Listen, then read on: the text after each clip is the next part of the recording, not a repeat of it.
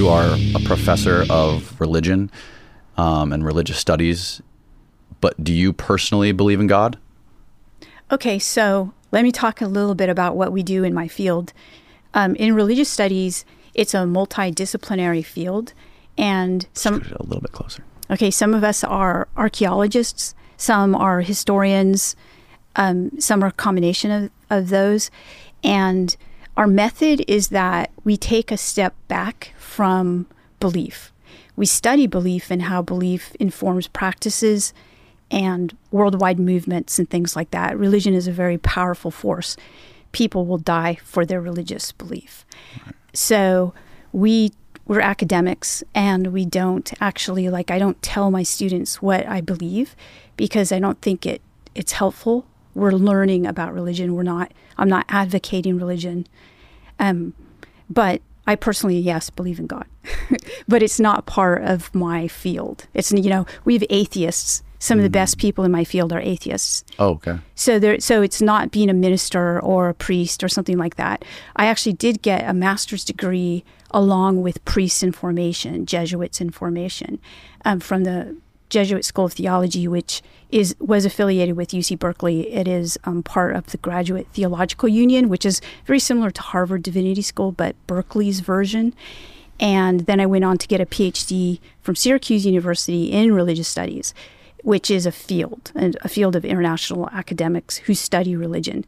Um, a lot of people are religious who study religion, but a lot of them are not as well. So that's the first thing is I just want to get clear what the method is and I've been a person who's studied Catholic history for my whole career until I moved over into studying belief about UFOs. And I took my method with me to study that. And we could talk about how I got into studying UFOs because I think that's interesting. Um, but it's I we take the method to study UFOs, which means we don't have to believe in UFOs. We I'm not out to prove that you know UFO crash debris are real, or and this is the subject of American Cosmic, my first book on UFOs, but not my first book.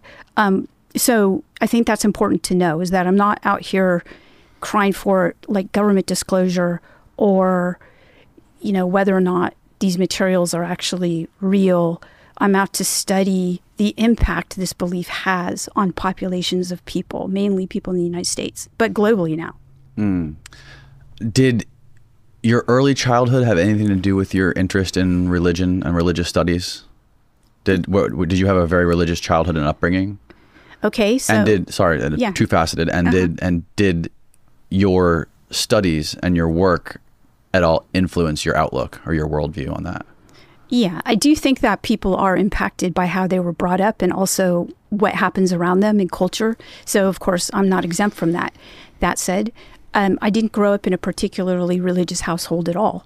Um, my parents were what I would call I'm from California, Northern California, and it's a it was and still is an eclectic culture um, where there's new age beliefs and things like that. So my parents were pretty eclectic.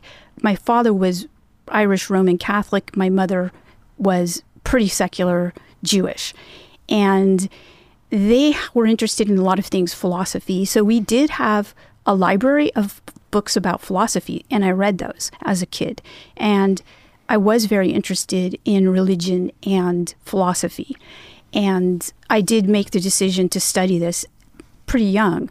So, yes, I think I was really interested in how people, you know, people would have pretty extraordinary experiences and these would shift their lives. And I was interested in why. Um, you also have to understand that I went to graduate school during the late 90s, which was the time period of the dot com boom. And so I'm in California. Technology is just kind of flourishing at this time. And I'm seeing that the infrastructure is changing the way people believe in their religion. And so the digital infrastructure and especially media technology, like Star Wars and things like that. You know, people are beginning to have these, I would call them almost like mystical beliefs about things like the Force is with you. And it was impacting their religious beliefs. And so when I went to school, not only did I study ancient texts about different religions, but I also studied the ways in which people took their own beliefs and they they incorporated, you know, the lexicon of Star Wars into those beliefs as well, and those were they those were part of the whole landscape. So I really focused on technology and religious beliefs. That was like my focus all throughout studying Catholic history and also studying what I study now. You know, I'm sure you studied religion and, and belief for a long time before you ever even thought of the UFO phenomenon. Yes. what was it that introduced you to this? Like what was that what was the moment like when you first got introduced to this and started to look into it? And what were the biggest connections between this whole the logic of the UFO phenomenon compared to early Christianity? Right. That's a good question. This happened in 2000 late 2011 2012 and I had just finished a very major project that culminated in a book about the Catholic doctrine of purgatory which is an afterlife destination for souls who don't quite make it to heaven, but are definitely not going to hell. Okay. And this doctrine kind of had fallen off the map for Catholics, and I wanted to know why. And so I did a lot of study of old materials in archives, manuscripts, and things like that. And so I, I, and I also talked about Catholic popular culture and how that shifted this belief. And so at the end of that, I had a long catalog of reports of aerial phenomena from 1400, 1600, 1700 European Catholicism, you know, that I didn't quite, in different languages, by the way, and I didn't quite understand what they were about. A lot of times people believed that these were either angels, sometimes flying houses, um, sometimes souls from purgatory. And so I kept these and I knew that they were really interesting, but I didn't quite make the connection. I thought, hmm, I wonder what this is about. So I finished my book. My book was in press and I'm on to the next book. Um, but I'm thinking that it's not going to be it's going to be it's not going to be about that stuff it's going to be about a catholic bishop who was one of the first catholic bishops in the states and i show a friend of mine this catalog and i say what do you think of these reports and he looked through the, the reports and he said, Oh, these look like Steven Spielberg films. I mean, it looks like UFOs. And I thought he was silly because I was a person who scoffed at this belief. Um, it was a coincidence, but there was a conference in my town for UF for people who were experiencers, UFO experiencers. So I went to that and I heard them talk about their experiences and I saw that these experiences that they were having were like an exact match with the experiences that I had cataloged from hundreds of years ago up till the present. And I, rec- I recognized that this was a continual pattern, and it kind of blew my mind at the time. I was like, wow. So I did a little more exploring, and I, I started to look at primary source material from Catholic um, experiences, like from saints, like Teresa of Avila um, St. Francis of Assisi. And when I started to read the primary source material, I saw that it was also very similar to what you would see in John Mack's book, because at this point I read John Mack's book, Abduction. Mm. And it literally, these experiences of the saints could be other chapters in his book. And so at the time, I knew Jeff Kripal, but not, he's, he's a professor at Rice University who looks into this type of thing. And I told him, I said, I think, have you seen this? And he at first said, no, Diana, no, I don't think so. And then I took some of the stuff that I had translated and sent it to him and said, they're talking about little beings and aerial phenomena and you know other things that happened in John Mack's book and he was blown away too. And that was the beginning of my writing about UFOs and looking into modern day reports of UFOs. And honestly, didn't think I was going to experience what I did when I went into studying UFOs. I thought it was going to be a natural progression of moving from, you know, using this method that I learned, moving from Catholic history into modern day reports of UFOs. Honestly, thought it was going to be pretty easy to do. But when I got into the community of studying UFOs, I immediately saw that there was a lot of government misinformation, hmm. truthfully. Mm. And I also, you know, met high level scientists that were studying in these programs. And I didn't actually, they, they wanted to know what I knew, by the way. They were interested in my field. They thought that they could learn from me. So um, this is what happened. And this is how I, I um, wrote my first book about UFOs and my second book too. So I, I found myself in an environment that was absolutely completely different from anything I had ever studied before. Now, when you say these experiencers that you met with, their experiences were an exact match of what you were reading in some of these old texts. Mm-hmm. Can you give me some like specific examples of like what were what was the thing that stood out to you the most? Yeah. Um, so this would be disturbing for people who are fairly literally like Catholic, right? mm-hmm. And by the way, I'm a practicing Catholic, so um, so it was a little bit scary to read, you know. But um, so if you look at Teresa of Avila, she's a um, a nun who is now a doctor of the church. She's a very well known, beloved saint mm-hmm. in the Catholic Church. She had an experience that she had an experience with what she considered to be an angel. But when you look at the primary source material, um, and this is in the 1500s in Spain, and it's during you know the time period when there was an Inquis- Inquisition, Spanish Inquisition. So she, it's not like she would want to have talked about this, uh, but she did write about it in her diary, and so she had this experience where she was um, basically praying and off to her side, she saw uh, what something that she couldn't really understand. It was a being, and it was about three feet tall. And she said it was very shiny, and it. She said it was. She was confused by it because when she saw angels pri- uh, prior to this, they would be imaginative angels. Something she she made the distinction that this was not an angel in her imagination, but this was an actual fleshy thing. She saw it. And so she was confused. She didn't know what kind of angel it was. And she said, It must be a cherub. a cherub? That's what she said. What is that? Well, it's a type of angel. So okay. in in Catholic history, you have different types of angels, and so the cherub is going to be kind of a little angel, childlike looking, and so okay. she, so she, but you could tell that she wasn't even sure it was that, and so this can this by the way can only be known by reading her work and looking at her own description of the event, because this is a very represented um, encounter in Catholic history. And there's a very famous statue in Rome um, by Bernini, who is a sculptor. And you see her, and this this little angel, and it has a dart. Um, so you know how John Mack talks about an instrument um, that people are examined with. So apparently, this little fleshy angel creature examines her. And this was amazing because it was just very strange. She said it examined her? Well, it, yeah, it. Like um, looked at her? Okay. Exa- so you have to understand translation from right. that time period. Okay. So let's be super clear. Okay. so when I say I'm using the word examined, but probably I should not have used that word, it basically said it took this dart and it thrust it into her entrails. Those are the words that she used. Um, so, you know, it was um, it was something that I didn't expect to see. Mm-hmm. So this would be the example, but there were many more examples that weren't as famous. That's the most famous example, the one that Catholics would know about. But there were a lot of examples that I had that no one would know about because they're not digitized and they're in old manuscripts.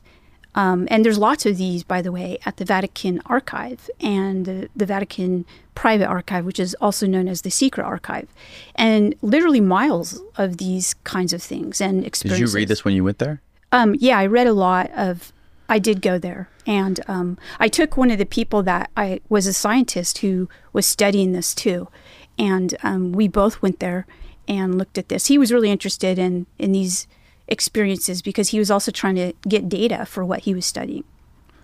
And this is the guy you call Tyler D in your book, right? The pseudon- he keeps him, his name pseudonymous because he can't be exposed.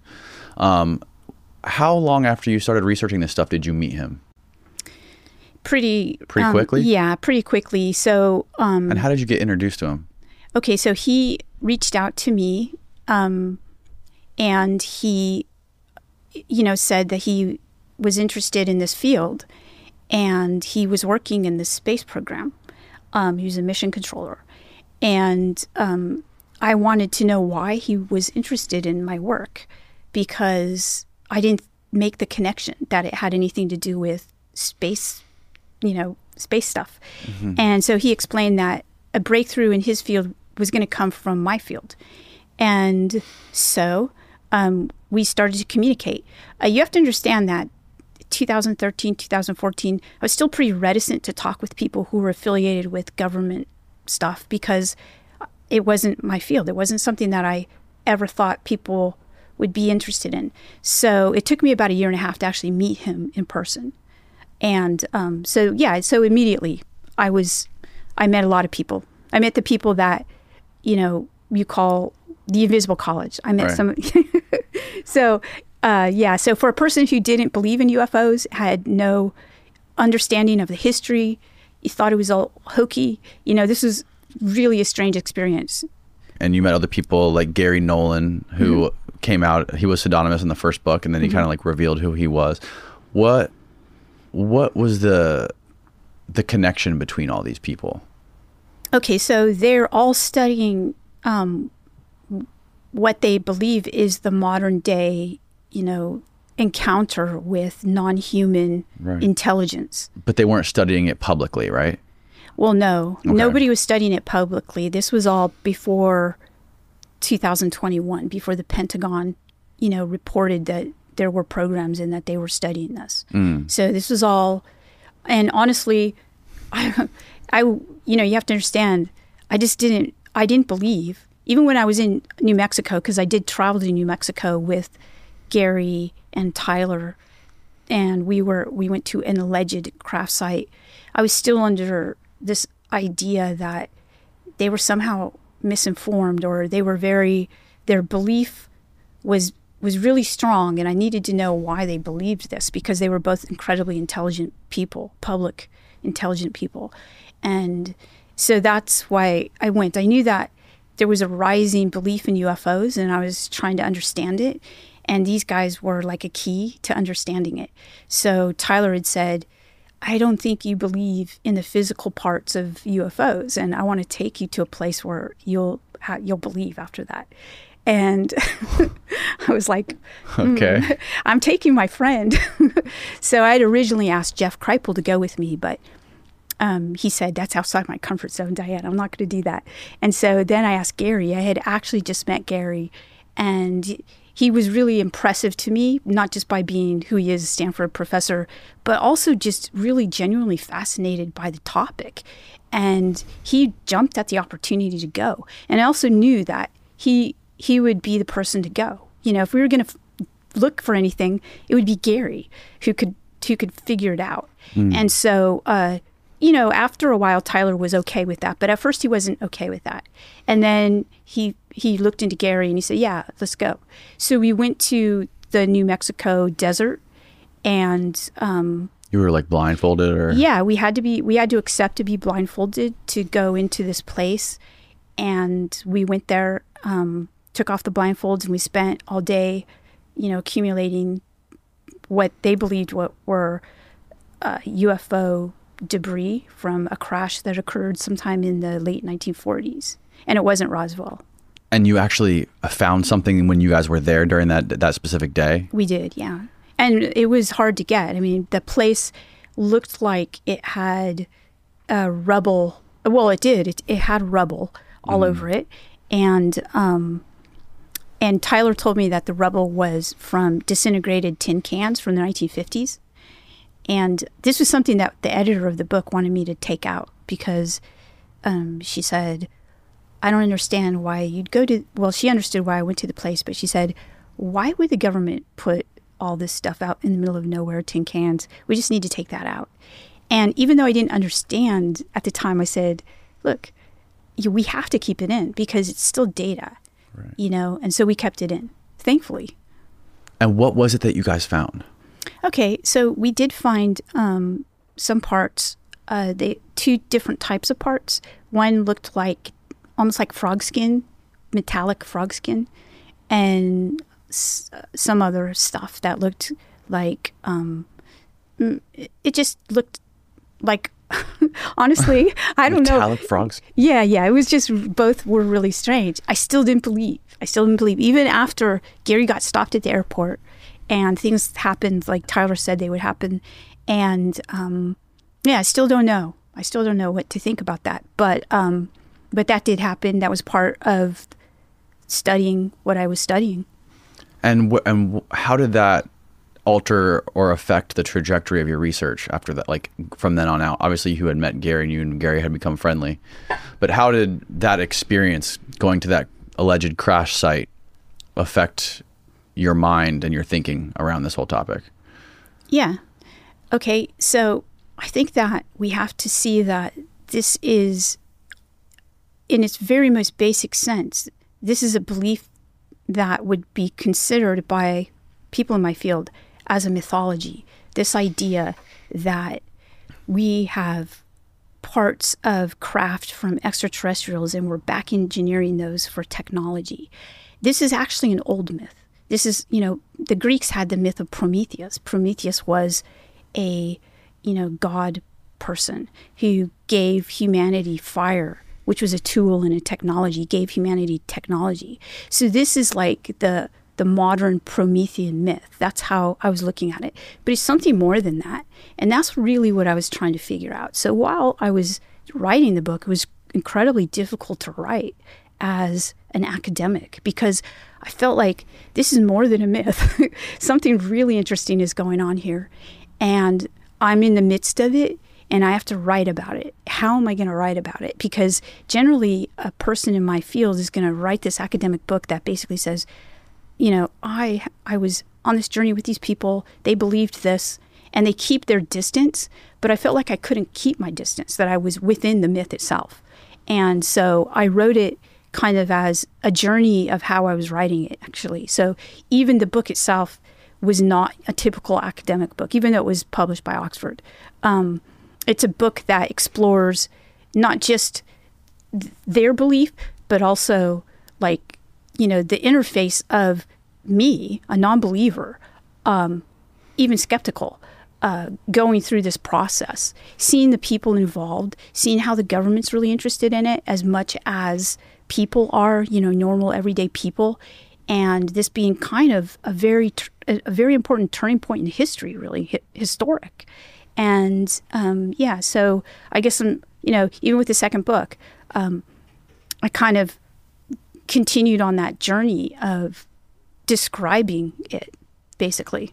How do you explain what's going on now, like in in the public media, like the the public facing media, with like the Pentagon reports and the New York Times, talking about and declassifying all these radar encounters with what these Navy pilots are finding and, and publishing these videos and saying that it's off world technology what do you think? Like, I, I, know you said that you encountered a lot of misinformation and disinformation on this topic, and that they, there's a lot of energy that goes into muddying the waters. But w- what is your take on the in the last however long it's been, like six years or whatever, that the U.S. has been trying to make this more public facing? Why do you think that that they're doing this? Yeah.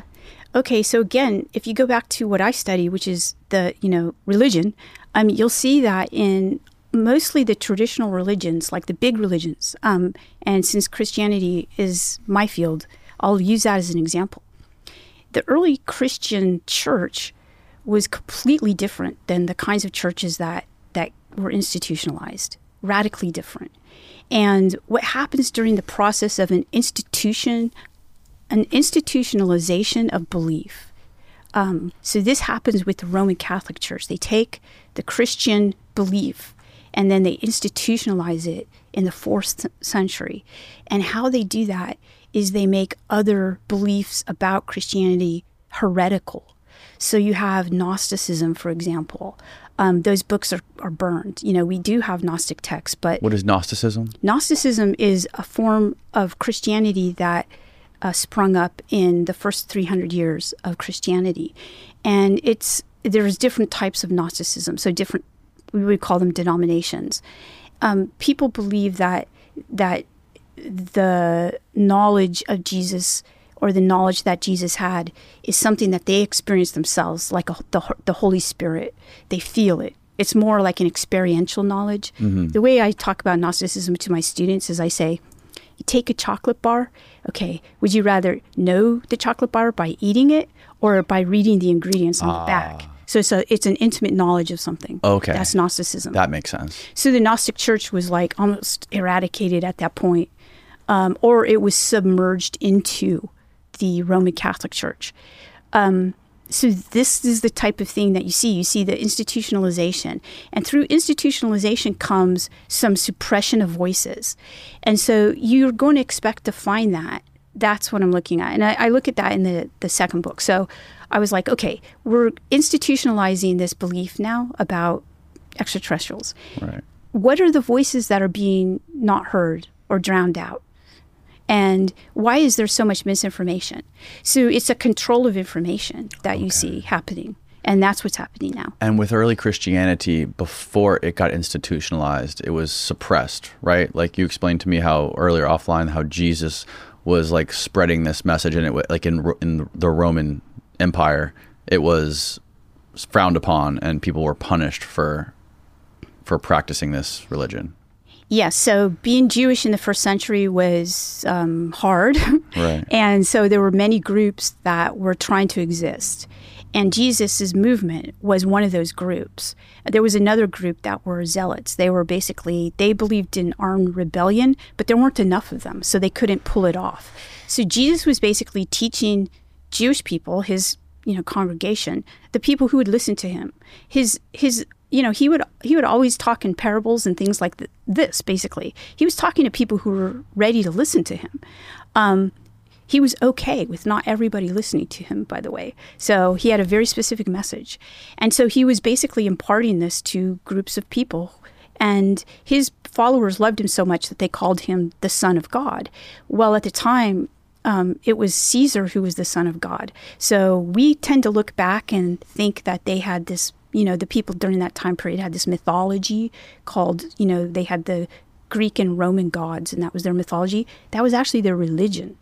So Jesus's followers were identifying him as primary and and the Son of God, kind of like the head honcho, uh, against Caesar, and that would be called treason.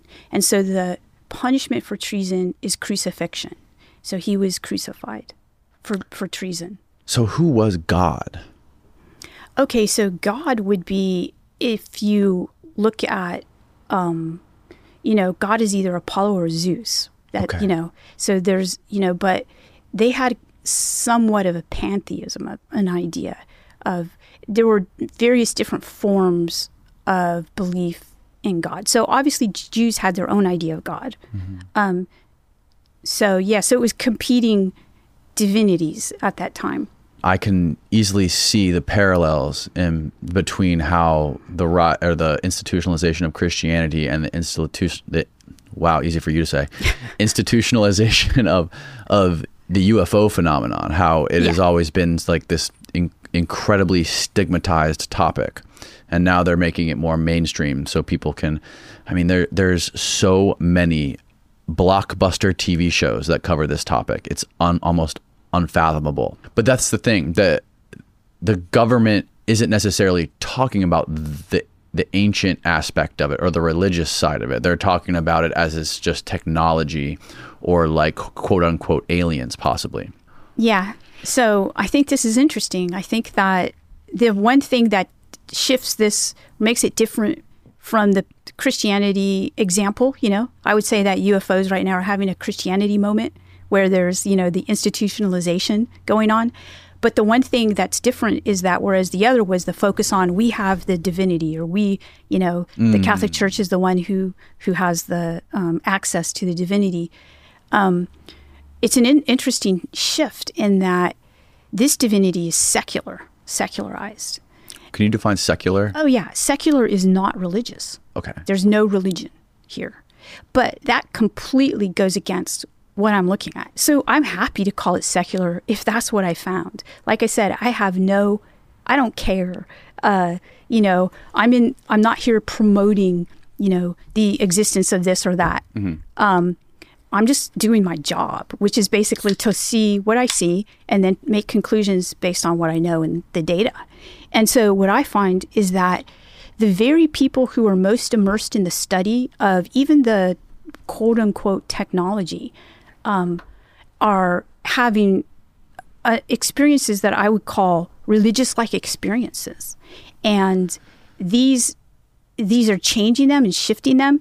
They live really almost like monastic or ascetic lives.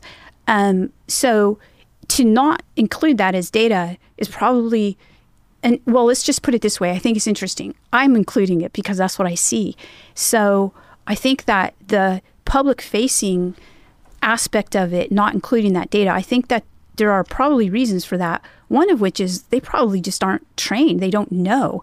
Uh, they miss it. So here's an example. Um, the the recent james fox film um, about the Brazil. Yeah. Okay, so love his stuff. He's great. He is great. Yeah. So, and I talked to him. I don't know about ten years ago. I we talked. We were at a conference, and he said, "So tell me about the religious aspects of this stuff because I don't see that connection." And so, you know, I kind of at the time told him a little bit about it, but This was 10 years ago he asked you that? yeah, yeah, about 10 years ago. Um, however, um, this last video of his, oh gosh, moment of contact. Moment of contact, Yeah, yeah. yeah. It's a Varginha, Brazil. There was a, a crash landing, and uh, apparently there was a being that was running around a town for a couple of days that was captured by the military. Or Yeah. two beings, rather. Yeah. So this was fascinating to watch, mostly because to me, what was interesting, you know, he's bringing a complete he he's bringing the framework of what I would call the secular idea of the UFO as extraterrestrial crash lands, and then the government covers it up, and people are Men in Black. yeah, and intimidated, and the being looks really creepy, you know, these kinds of things. So all those elements are there. But what's also there, but what gets completely missed generally, is that this is in a Catholic country. And the people that first see the being, they're like, what is it, a demon? It's not a human. So they identify it. And they also, there's a lore to demons as well. And part of that lore is that they have uh, cloven feet and they have a really terrible smell like sulfur. And both of these are mentioned many, many times. They come up repeatedly in the video. And I'm thinking, if I ever see him again, you know, I'll say, hey, uh, you did. You brought up a lot of the religious stuff, but of course he didn't see it because he's coming from a secular framework. But a person trained in religious studies is going to see that, or a Catholic is going to see that. Somebody who's very Christian, they're they're not going to miss that. Yeah, this kind of blew my mind when you told me this last night. You mentioned the the Clovis feet and the smell of sulfur, mm-hmm. and this is so you're saying that this is talked about a lot in some of these Catholic texts. Yes. So I'm not saying that that's what it is because that's I don't do that. But I'm pointing out that when people had these experiences in 1500, you know, 1600, these are the same kinds of things that they would say. They would say it smelled like sulfur. Um, they would rec- they would talk about the feet and things like that. Now there are a variety of different experiences that have patterns, historical patterns, but this is just one example. It's a wild example, and like like I said earlier, there's there's really not that many documented cases of actual beings, right? Like this, we're mostly used to seeing like these flying discs. Yes. Um, you know, there's there's a couple rare instances where there's beings that are that are witnessed and and people that have encountered these things like in their living room or in their bedroom, but there's never been a case where there's been multiple witnesses seeing this thing that was actually taken by humans into captivity. Yes.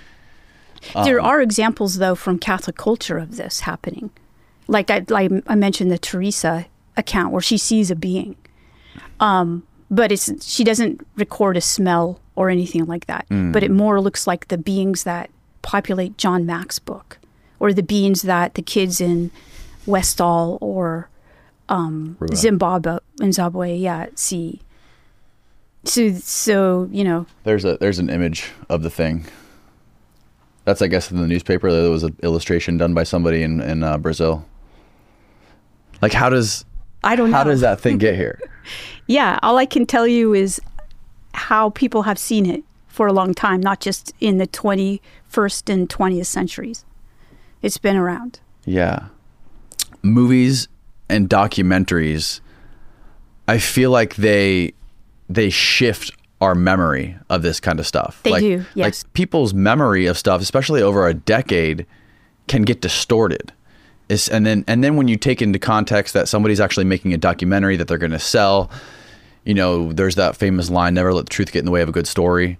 You talk about this a lot in your book, how how you were kind of like in the middle of this world of scientists and this world of like the media and movies and Hollywood, and you were finding like this connection between Yes. the two things.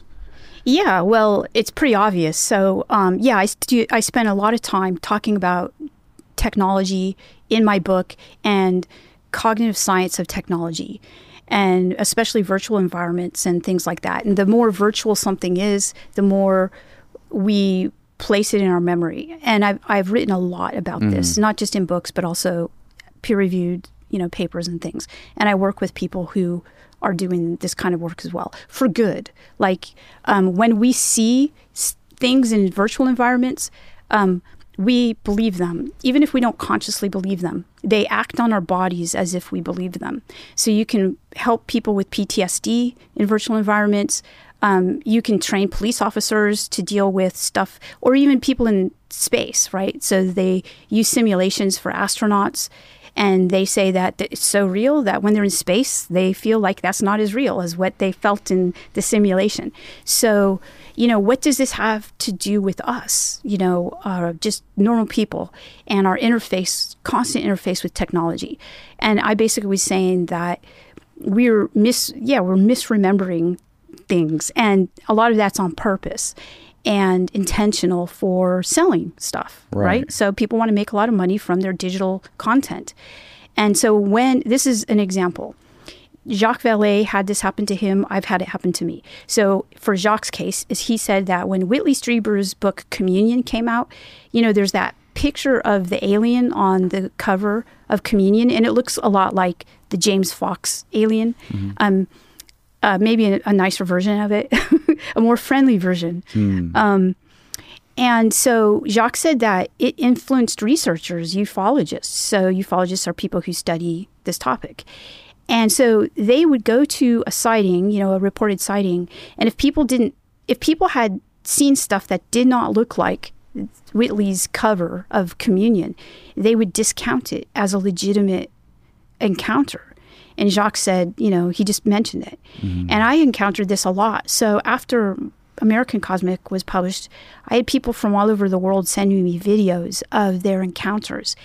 And a lot of them were f- interesting. And of course, now I have friends who look at that stuff and they're like, yeah, that's that's definitely not our stuff, you know, or something like that. And I showed somebody who is a researcher, a well-known researcher. Um, I showed her a video, and I said, you know, and she and she said that doesn't look like a flying saucer. And I'm thinking, well, how do you know what a flying saucer looks like? You know, because we just don't know because we've only had drawings of flying saucers. You know, so so when you actually do, that's why in my next book, Encounters, what I did was I focused on people, uh, a lot of different types of people too, like trained observers, people in the Space Force, um, you know, people who are just kind of normal people. And if you go back to them and what they saw, it looks pretty different than what we see. You know, there's similarities to what we see in media, but you can see how media is taking it and only focusing on certain types of encounters. And I'll give you an example. Um, there was a really interesting example that happened in it was a UFO flap that happened in Brockport, New York in the 1960s. And more than 30 people, credible witnesses, witnessed a series of UFOs. The first person to report it, and this report went to NICAP, and this is in 67, um, was this night watchman. And he saw, he went out into the parking lot of where he was, you know, working, and he saw a craft parked in the parking lot. And he said he saw these little three little beings come out, or maybe two, I can't remember, come out and run around. And he reported it right away, and nobody believed him. And everybody, you know, they they thought it was a disc. They just didn't think it was a credible report. But immediately after that, all these credible people started to see uh, what looked like a kind of Steven Spielberg type UFO in the sky. And I interviewed a witness to that event. He was a kid at the time, a teenager, and he and his friends saw it, and a lot of people saw it. Police officers saw it, um, teachers saw it, and so NICAP then took their reports, but completely discounted the first guy's report because it was so weird. So there's a lot of different stuff happening in reporting. So you know, if the report is too strange, people won't take it seriously. But if it's kind of you know uh, mystical Steven Spielbergy type UFO, people are like, oh, ready to believe it. Mm. I, my previous view on this whole phenomena was like it's it's very technological, and as soon as anyone started to mention anything about poltergeists or or mysticism or you know anything that is paranormal, I started to like take a huge step back and be like, okay, I can't take this person seriously. But after reading your book and and, and hearing how all of these people report all these similar experiences even though they don't they don't understand what it is but they describe it to you like for instance the guy gray man was his name yeah he had a crazy experience with this being hovering above him at night and he described it to you and you said what he described to you was to the t uh, the saint saint michael Yes. the archangel Yeah. He didn't even know it. so like that that was the point in reading your book where like i had to put it down and take a walk Yeah. I agree. so who is this guy gray man and um, was he similar to tyler Well, he worked in the same field, um, and he has to be pseudonymous because of that. So he works in the same field, but he's not from this country. He's from Australia. So, um, and he was really, really careful about um, things that he's told me, and um, so, so he had personal experiences that were of this phenomena both seeing it as like something in the sky, like aerial phenomena, and also personal experiences. So what I found was that a lot of people who have who when there are sightings of things in the sky like aerial phenomena some people just see aerial phenomena and that's it and they don't have these experiences. Other people might even have the experiences not even in that vicinity and not even see something in the sky but have experiences of it which i found strange. And again i don't i'm not concluding right now as to what's going on because there's too much t- i just don't know. Um, and a lot of people have to bring data right? We need more data basically. And we need more more people like looking at this and taking the data and not discounting stuff because it's so weird. Um, i guess part and i'm with you. Like i used to discount people like this all the time. Um, i don't believe in it at all. Um, i think that what you know what we need is we need someone who's like that who comes along and says that um, you know i was kind of trained to look at weird stuff because i'm in religious studies. You know what do people believe in religion? Well if you look at what you're if you're religious and you're you're believing some stuff that can't be proven you know if you believe in angels we've never proven that an angel exists. We can't put it under the microscope. So we have no objective proof of religion. So I'm already trained in this method. So looking at UFOs, we have a lot more proof of those. you know, we have like radar, we have the government now basically saying, yeah, there, you know, there are these things, we just don't know what they are. You know, um, they could present a problem for us in airspace and things like that. And of course, we have people studying them in these programs. Mm. And a lot of the people that study them in programs have very weird experiences that are not talked about. Even the history of the space program, the Russian and our space program, American space program, you know, we have founders who had really interesting experiences, like Jack Parsons. Yeah. On the one hand, totally bizarre, you know, and most people will not want to talk about that, especially if they're working for NASA or aerospace. You know, they're So- not going to talk about that. Could you describe briefly to people who Jack Parsons was? Yeah. So, okay. So, um, there's a couple of people that are recognized as the father of rocketry. They basically created the calculations to get us into space, to get us out into space. And one of these people is Jack Parsons, probably the most uh, effective. Uh, Wernher von Braun is one as well. Um, But he actually gave a lot of credit to Parsons and said Parsons figured all of this out. And how did Parsons figure this out? Well, he had a really interesting way. He lived in the early 20th century and he was working on rocket technology, but he also was a friend of L. Ron Hubbard, who started Scientology, and Aleister Crowley. And he had this crazy life and he lived in Los Angeles and he would do rituals in the desert. And he thought that these kinds of things would help him basically download this rocket technology. And it's weird, but as weird is Konstantin Tsiolkovsky on the Russian side, who didn't have the same belief system as Parsons, but believed that he was in contact with angelic presences who would also allow him to, you know, create this rocket technology. So that's what I'm talking about is like the people who are the most valuable to this program are the people that are doing this stuff that most people would have discounted because it's so weird. What was he doing hanging out with L. Ron Hubbard? They were And tell and what is what I'm interested to hear your take on Scientology. Okay, well, um, I don't ever talk about Scientology to tell you the truth. I do teach never? about it in my class, not publicly. Okay. Is that is that something that is that on purpose or is just no one's interested? No, everyone's interested. Oh, okay. Yeah, you could get sued talking about Scientology. Right, right. don't talk about it. yeah, I've had a lot of people on here talking about Scientology.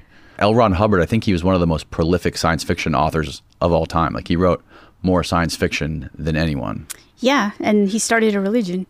And he started a religion. Yeah. Yeah. Kind of interesting there.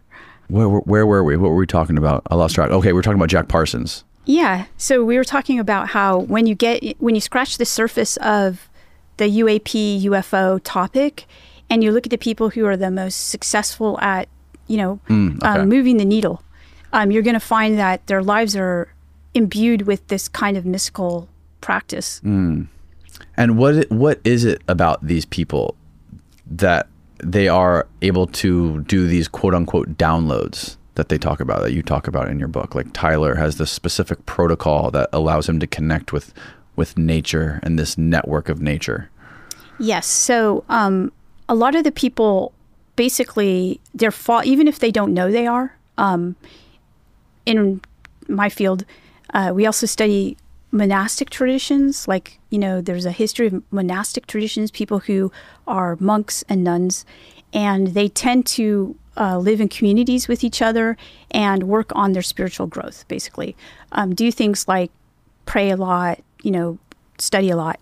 And so what I noticed about Tyler was that he lived a fairly monastic life, even though he would never know that or call it that.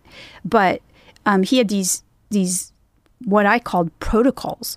Um, they were physical and spiritual and mental protocols.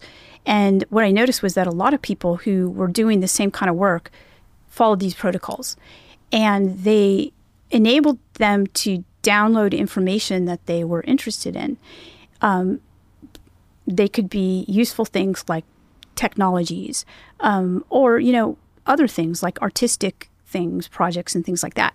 And so when i finished american cosmic and it, it was out there a lot of people with this ability reached out to me and i met a lot of very incredibly successful people um, who were doing this their whole lives doing this similar thing their whole lives and so I interviewed them too, because I wanted to know, you know, what what's going on? What were they doing? Why are they doing this? And so what I figured out, for the most part, is that religions, different traditional religions, were the traditions that held these technologies. And now I see these protocols as like body technologies or, you know, technologies of connection. And they would um, enable people to be super creative and help culture in many ways. Like Teresa of Avila is a doctor of the church. She was able to do this. She was a, a nun. Um, and a lot of the tradition in the Catholic tradition, the saints, they were doing the same thing. They were, you know, they had these practices that enabled them, they believed, to connect to their God, but that's just because we didn't have a global society. Now we have a global society and we can actually do analysis of what's going on when people are connecting. Harvard's done studies of people who meditate and how it changes phys- physiologically changes your brain structure, right? Wow. Yeah. So, you know, so I think that this is, if I were to say the one thing I learned most from my work so far into UFOs is I learned about these protocols and I met a lot of people who do them. And that's what I'm interested in right now is that because it seems to me that the other stuff is a huge distraction. Because if we could just focus on this type of thing, it would, you know, where people, you know, they're able to resist being distracted by media and, you know, focus on on what they what they actually are interested in. You know, what are you really interested in instead of being um, hung up on you know being distracted by stuff and consuming stuff and going on to the next thing because you're bored Right. you know so these people are never bored There's this thing that creative people, um, specifically writers and painters, they talk about when they're trying to get into like a creative flow process of doing their work is when they just when they start when they start working on something, whether it be a poem or a piece of artwork, they they just start by picking up the brush and just like splattering paint everywhere. And then once they start to keep like once time passes they start to like get into this flow. And some people like to call it the muse mm-hmm. where this thing just sort of comes out of the ether and and and creativity and things just flow through you without thinking. That's right. That's it. That's the, similar to what Tyler was talking about, where he has just thoughts that enter his brain that, that have nothing to do with, with memory or anything he's ever learned. They're just ideas that come out of the ether. yeah. Yeah. So he's not he's not the only one. There's so many of people of people you know there's so many people like that. So yes. So um, to me that's the most interesting thing.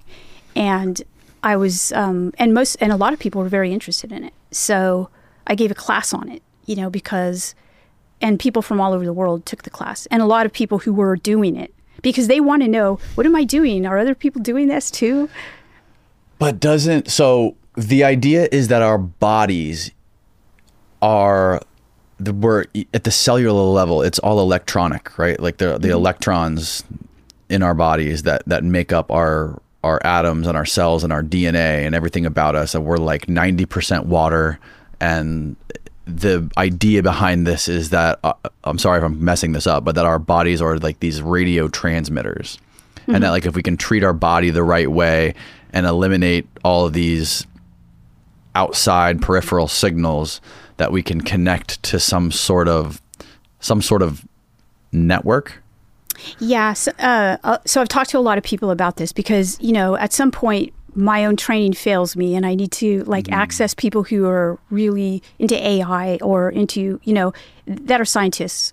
And so I've talked to a lot of them and there are two different kinds of theories. One is that it's like a network, right? Um, and there was a Jesuit priest in the early 20th century who felt this network. His name is uh, Chardin, uh, Teilhard Chardin right and um, so he described it as the noosphere.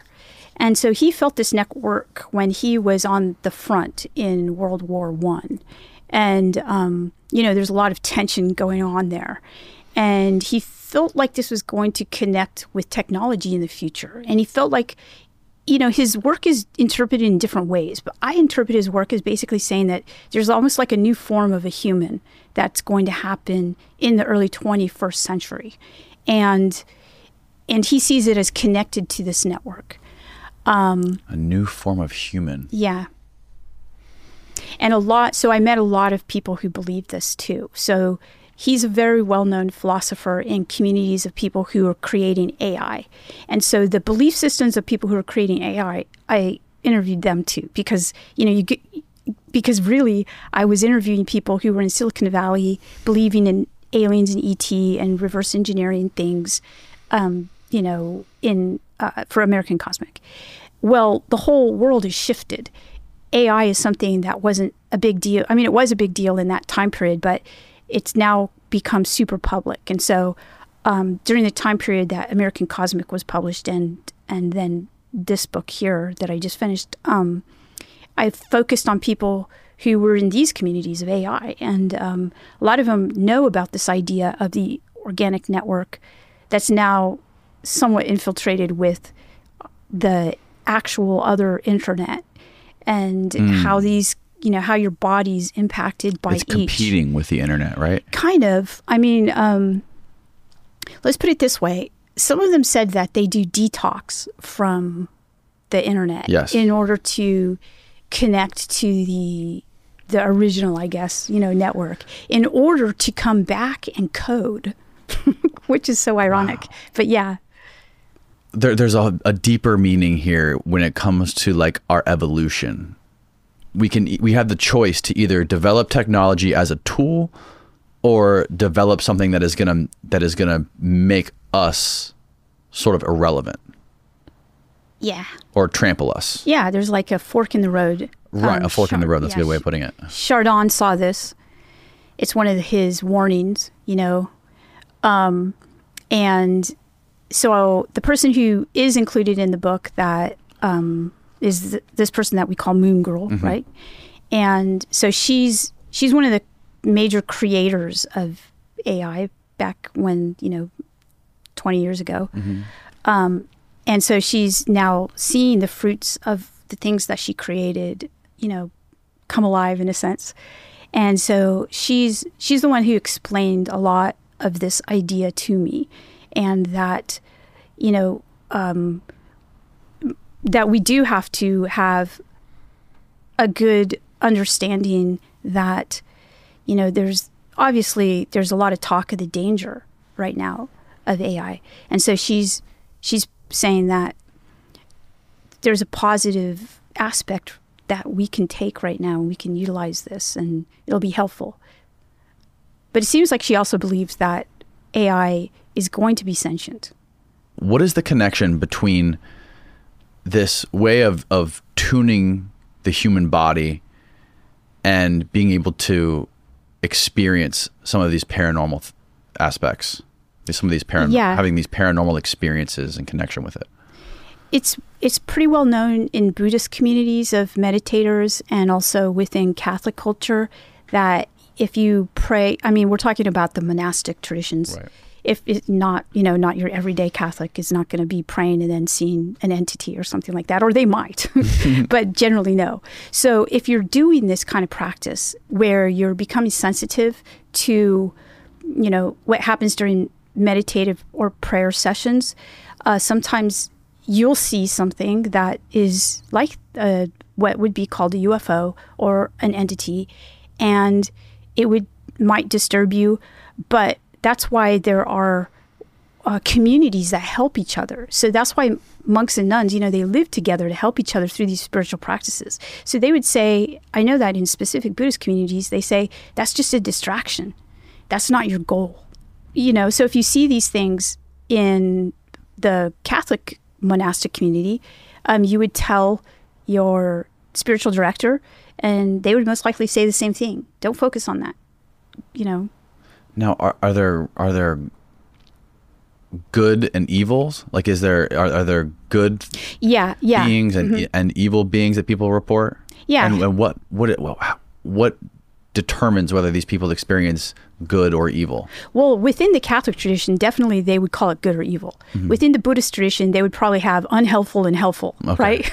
they wouldn't like put a value judgment on it, in mm-hmm. my opinion. I am not a scholar of Buddhism, so just to be clear. Okay. But within the Catholic tradition, what would happen is if you started to have locutions, which you know you hear things or you see things, you would go to your spiritual director and you would tell that person, okay, this is happening to me, and you would work through it, and there would be tests to find out if this was a a evil thing or a good thing, and whether we should pay attention to it. It it's definitely something that has always been around in Catholic culture mm. and is still around. So, say, let's take the example of sightings of the Virgin Mary. okay All right, so people see the Virgin Mary. All right, it's kind of an often if you if you go online, you'll do maps of Virgin Mary sightings global. there's a bank that's right down the street from here years ago there was uh, the sprinklers went off and it and it stained the glass on the side of this glass building which was a bank and it created this stain that looked just like the outline of the Virgin Mary and it was all over the news and a church ended up buying the building and making it now it's now a church today Wow, that's amazing. Yeah. a church bought a bank. there would often be these stains on the windows from the sprinklers, right? And they were all, all different kinds of shapes. But this day specifically created this shape of a Virgin Mary and they never cleaned it off. They in fact like did something where they like coated over it and made it permanent. Wow. And then a church ended up buying it.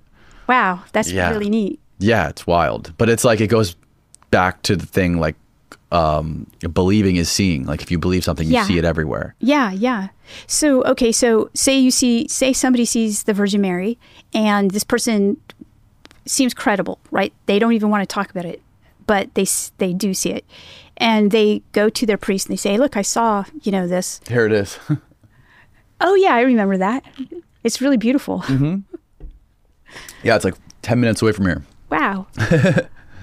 um, so there's a um, there are committees at the Vatican that assess these sightings and assess whether that or not they're from God or not from God, and so these kinds of things get assessed.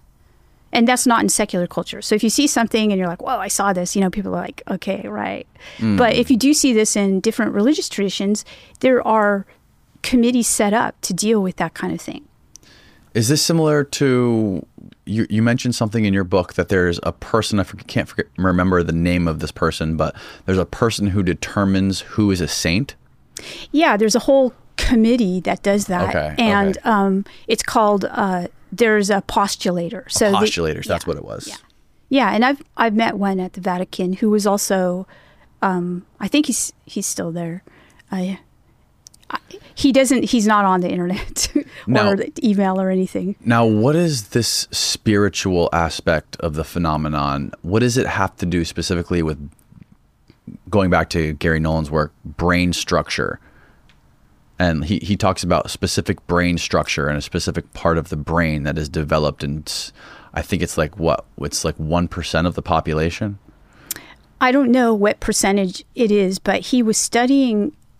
Um, I don't know if Garry's talking about it with respect to spiritual spirituality or religion, but he's definitely talking about it with respect to um, people who access this data that allows them to do downloading. That's what I meant. Yeah. Yeah, Right. yeah. So these are like high functioning people who are downloading um, information that's really helpful, generally technologies. And it's the caudate putamen, that the part of the brain that he was looking at. What is it called again? The, It's called the caudate. Um, The I think it's the caudate putamen. the I think caudate that's it. Yeah. Mm-hmm. These protocols that Tyler specifically talks about is not something that should be practiced by everyday people to try to access this, or is this something that that all people can try to do? Oh, I think that. I mean, honestly, it's. I think all people should should do the things that he was doing. I mean, maybe not to that extent because they're pretty intense, but I mean, he's just talking about having. Okay, let's put it this way. In many traditions, your body is religious traditions. Your body is considered a temple. Mm-hmm. Okay, well, what is it a temple of? It's going to be a temple of God, right? So it's a temple that so this idea has been around for a while. We just forgot about it. And so it's being, you know, I'm looking at it and saying, hey, you know, this has been around for a while and these people are doing it to great effect. And it's basically making sure that you're you're healthy and you keep your body you know, um, if it is the case that we're transmitting and receiving information, that you're keeping it, your body clear enough and healthy enough to do that. So I think it's kind of like a human thing. I think a lot of people can do it. Is it simple stuff like getting good sleep, drinking a lot of water, It's totally simple taking stuff. your vitamins? Yeah, it's simple stuff, but when you look at the science behind it, you're like, oh, so that's the reason why. So getting enough water, um, our bodies. So so Moon Girl explained this to me. She said our bodies are like 90. No, not. I'm sorry, like 80 percent water, 78, 80 percent water, and the, water is like the universal conductor. It's conducting electricity, and a lot of things that are happening in our bodies are electrical. So we're just, you know, making sure that the water is clear in order for these things to, you know, to, for, in order for us to um, be at our peak. Um, you see it also with athletes. You know, I mean, you have to be at a certain point in order to get into the flow. Right. Um, a musician has to be, know this, the stuff really, really well in order to get into the flow. Um, so it's basically living very in a very healthy way. So this brings me to the the study. There's a part in uh, Plato's book where he talks about the the cave. I think it's called the Cave of Allegory. Oh, oh, you're talking about the allegory of the cave. The allegory of the cave, yeah. Dyslexia. no, no, it's okay. It's in Plato's Republic. And Right, okay. Yeah, yeah. It's a it's a really interesting. It's like a template for our time. Like a lot of movies make use of it. The Matrix makes use of the allegory of the cave. It's Mm-hmm. kind of like a template that we're what we see is not real, and there's something behind it. And um, he talks about it with respect. It's a really interesting book, by the way. Plato's uh, Plato's Republic. Here's a diagram of it. Yeah. So okay. So I'll tell you what's going on. Okay. So Plato's basically um, in the allegory. He's talking to, I'm sorry, Socrates, because he's ta- Plato's talking about Socrates, who is his teacher, and Socrates never wrote anything. So Plato basically mimicked Socrates, tried to. Writing was a new technology at the time, and Socrates didn't like it because he felt like it removed uh, knowledge from the actual source of knowledge, which was the person. Okay, so this is this is happening at the time period. So Plato wants to provide people with an understanding of what his teacher Socrates said, but he's he needs to use writing to do it. So everything's in dialogue. So Plato's writing all in, of this in dialogue form in order to kind of preserve something Okay. of what Socrates is saying. Okay. So Socrates, so this allegory of the cave, this occurs in Plato's Republic. Pa- Plato's Republic is is asks this question: Can we have a just society? Right? Can we actually live together without killing each other? This is a question, right? Can we have a just society? Okay, so that's the question. And so each chapter is uh, back and forth about whether or not between Socrates and Plato's brother, um, Glaucon. You know, can we actually have this just society? And it, there are lots of different readings. I am not a trained philosopher, although I took a lot of philosophy. I have like a, the equivalent of a master's degree in it. Oh wow. Um, but so I know a lot of philosophers. I've talked to philosophers, um, mostly James Madden at Benedictine College. He and I have had a lot of conversations about the allegory. And it appears that Socrates, at the end of the Republic, is kind of the answer is we can't really have a just republic Oh no. because you know we've gone through all of these scenarios and simulations and it looks pretty bad for people because politicians are really pretty they shouldn't actually be politicians it's like the people who should be politicians are not politicians and you have to trick them into being politicians that's the best politician right mm. and that's not going to happen so in the end he throws in the allegory of the cave and you're like what's this about so he's basically saying that life is like this. We're all in this cave. And if you look at this image here, you see these people tied up. So people have tied them up. And what's worse is that they've lit this fire in back of them and they're doing puppet shows. And so these people just see the shadows of what's happening on the cave wall and they think that's reality. Okay, so that's the setup. That's what life is like. And then somebody gets out and like goes outside the cave and and sees you know something real. They see reality out there. They see like the real world. They see the sun, and this is true. And they realize that they've been fooled their whole life, and they don't see what's real. So they go back into the ca- cave and they tell the people that are tied up, "There's reality out there." Mm-hmm. But sadly, what happens is the people who are tied up think that they're crazy. They say, You're crazy. Your eyes are ruined, you know? Mm. And Socrates even, even says, maybe they'll, you know, they might even harm that person, you know, because they're so angry at them. So he basically says, What do we need then? You know, what kind of, what should we do about this situation? And so he and Glaucon agree that the best way to deal with this is through a, basically a conversation about what is real and a way to help each other recognize like kind of a community the very basis of a community that looks like a monastic community where people basically say wow what's out there is really crazy we can't believe it so let's kind of talk about it and and really form this what a lot of philosophers believe is this epistemology of of good. You know that we can, you know that this is the the ascent from the cave is when a person starts to attain like a mystical knowledge of what is good. And so that's what he believes is going to help us in this kind of situation that we're in. You can definitely see the parallels of the situation that we're in with the allegory of the cave. Yeah. It's kind of mind blowing. I know. I know. That's why a lot of people who are doing media are using Allegory of the Cave as kind of a template, you know, for our time period. but I think it's actually just the way that has been. By the way, I want to say that this is a Western thing. Um, I don't know if the allegory is going to be structurally important for like certain indigenous communities, frankly. When you look around, you're like, wow, they don't actually have this situation where, you know, mm. you have government and, you know, Socrates was killed by his government. Right. It was a pretty dire situation. Like it seems like right now we're in the cave, but it seems like the the the way to break it or to break the chains is through this philosophy and through us finding out like finding and discovering that everything that we're looking for is within ourselves. Yeah. Um, I think that I honestly do think that this is a template that it's and it's structural for at least this is, this type of culture.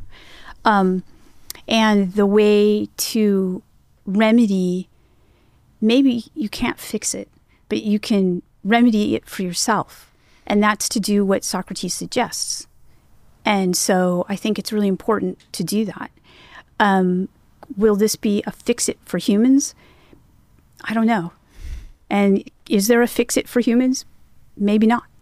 And but if there is, we have to look at these kinds of things. So I find correlations to early Christianity too, because when Jesus was talking to his community, and by the way, this would be something that they would have known about because you know they, uh, we're talking about a very Greek-informed Jewish community in the first century. Mm. So there, you know, there's a called Hellenization. So they're very informed by gr- Greek thinking, and there's philosophical communities of math mystics, basically, who sometimes wow. are vegetarian and they're practicing these protocols.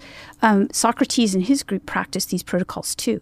A lot of them didn't start u- learning and utilizing math until they were um, 35 to 40 years old. They were, you know, because, wow. yeah. So it's really interesting. So, you know, when you start to learn about that time period, Jesus's time period, you start to understand that it was very sophisticated what they were talking about.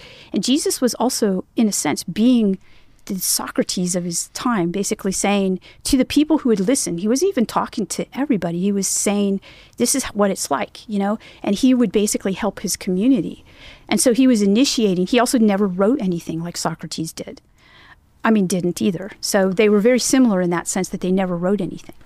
Um, so he was also, you know, he was also asking, could there be justice? And he said, yes, there can, but but it's the way. This is the way, and it was a spiritual, mystical way just like Socrates. And my reading of Socrates is that he's proposing a spiritual way, a mystical way. Even though, ironically, the reason he was killed was because he was supposed to be, uh, Athens said that he was promoting atheism among the youth, which I think is really ironic.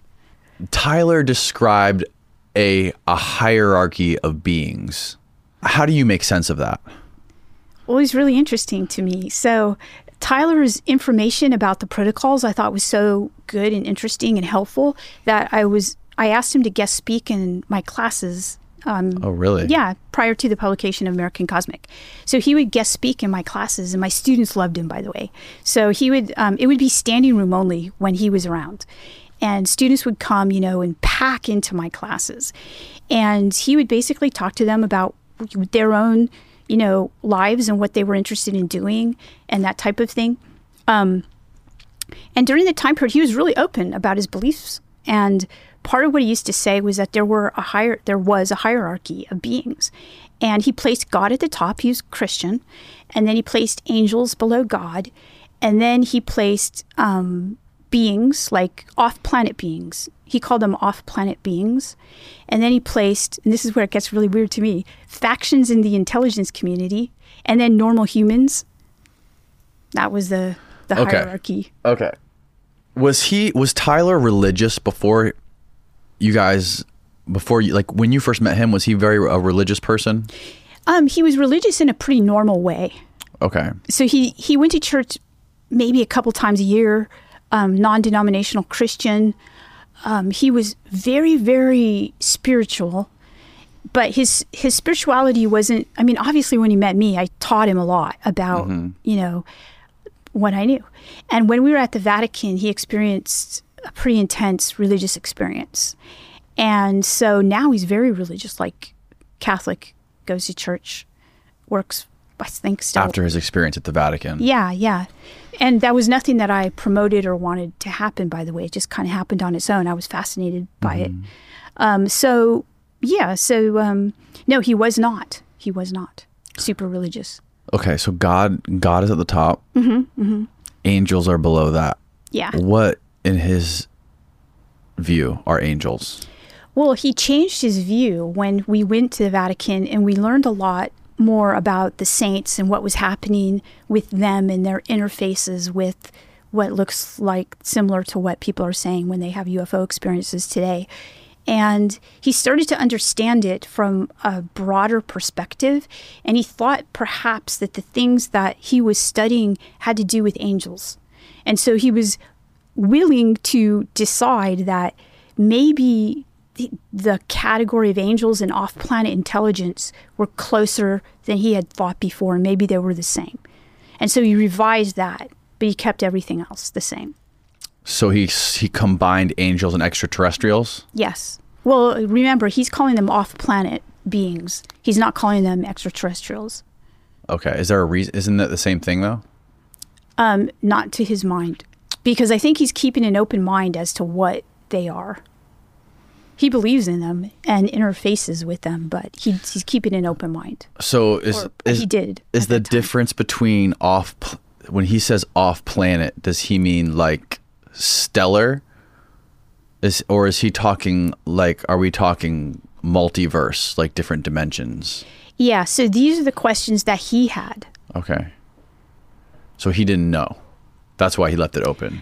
I mean, I think that he believed and that they're in space and that we encounter them, you know, in space. And oh, we encounter them in space. and thought. they come down too to our atmosphere. So I think that he he calls them off planet. They're not terrestrial.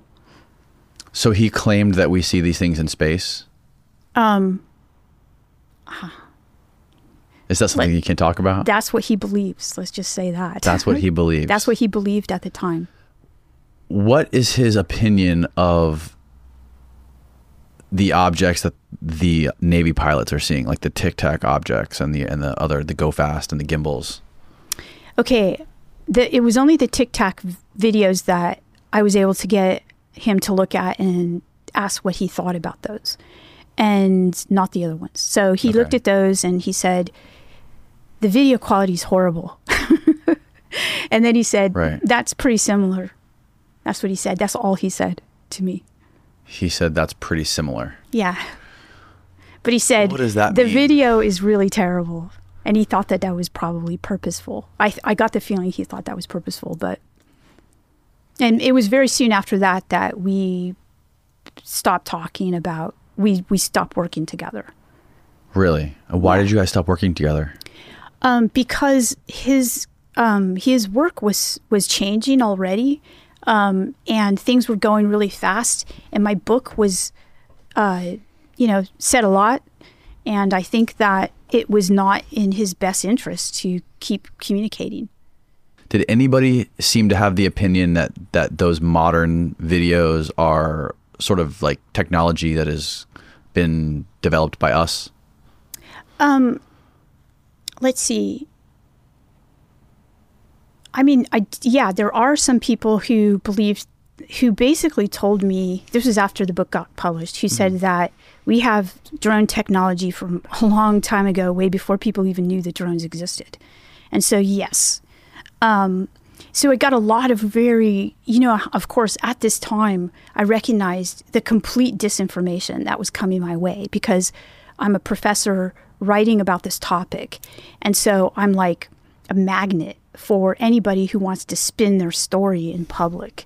And so I had to be really conscientious about who, who I listened to and took seriously. Right. Um, and so, you know, but I did have people come and very, you know, emphatically tell me, yes, this is like, this is not what you think. It's, it's our technology. And Right. we've had it for a long time. That, and then gave me evidence to show me. Um, but at this point, I decided I wasn't going to be doing that. They give you evidence to show you. Yeah, yeah, and that of course they're going to want it out there, you know. So I'm like, I'm not doing this game. Like I felt like I did that before. I'm not going to do it again because at this point I understood that I was going to be a target and was a target of people feeding me information they wanted to place into public. And you have, as a person. How do you discern that? well, right. It's really difficult to discern that. Um, I used my some of my friends who I trusted, like Jacques Vallée, to kind of get a read on people. Um, not like I'd ask him specifically. I just say, "Do you want to meet this person?" And if he said no, or if he didn't comment, I didn't know. Okay, this is not because he's got a. I think he's pretty good at discerning, you know. Um, and yeah, so I I just chose to only write and publish stuff that I felt was responsible, I guess, you know, and could be, I could say, yeah, that, you know, put it out there and say yes. It wasn't anything that I was going to put out there that I had a question about, you know. Mm. So I was doing straight what's called ethnography, which is basically talking to people about their experiences and interfaces with this phenomena. What for you with the specifically with the new book? What for what was there anything in there that was like really something that like blew your worldview out of the water or like really shocked you? Okay, that's a really good question. I think the a few things. The two chapters that are really impactful to me are side by side. And the first one is with Moon Girl. And her worldview was really interesting to me because it's the new world. It you know, she's she augurs in this new world. Her work, the way she lives, and speaks about it really she's articulate and eloquent about it and it's a for a lot of people it's frightening because it's basically us living with a technology that we've created that has huge potential to shift everything. And this is what attracted me to the work of Martin Heidegger, the philosopher, in that he predicted this time period and said, only a God can save us now thing type. Right. Yeah. So, you know, I was like, wow, we're here. And she's the one who knows most about it. So, so, you know, this time period of, you know, intelligent technology, either something that we merge with or that's something independent on its own hmm. is fascinating and something that I said, you know, is unprecedented for humans. And so, yeah, so that, and then directly after that, I, I know a person, actually a colleague of mine. I've known her for many years, 20 years, and this is all pre pre UFO and post UFO. And when she was a woman in my department, not, I'm in a male dominated field, so we spent a lot of time together. She's a philosopher, and she worked, or she was being recruited by the NSA as well. Oh, wow! And her father worked in what she called the secret space program. And this was all when I was doing Catholic history. So I always thought that was strange, but I never actually asked her about it. And but then when I started to study this, I was like, I need to ask her about this because it's strange. You know, you hear all this crazy stuff about this secret space program and it's this and that and it's, you know, it's absolutely insane. So I I did an interview with her and I recognized that she was actually the child of a person who was in one of these programs. And I met so many people in these programs, like Tyler, mm-hmm. right? And, you know, and these people have children. Those children do not live normal lives. And because their parents don't live normal lives because of being part of these programs.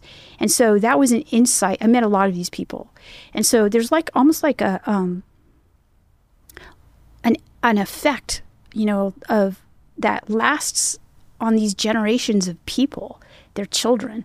And so I really wanted to talk about that, but I couldn't talk about it directly with some of the people who are now in the program. So her father's been dead for many, many, many years.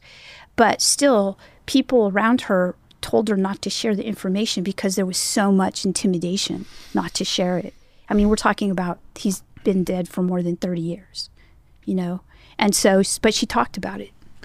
It's so it's so unsettling to think that there's this such this this deep layer of fear and secrecy embedded deep in in our government and in the world that you don't see or normal people don't even think about. The deeper you go into this topic, it's just like the more of that you see.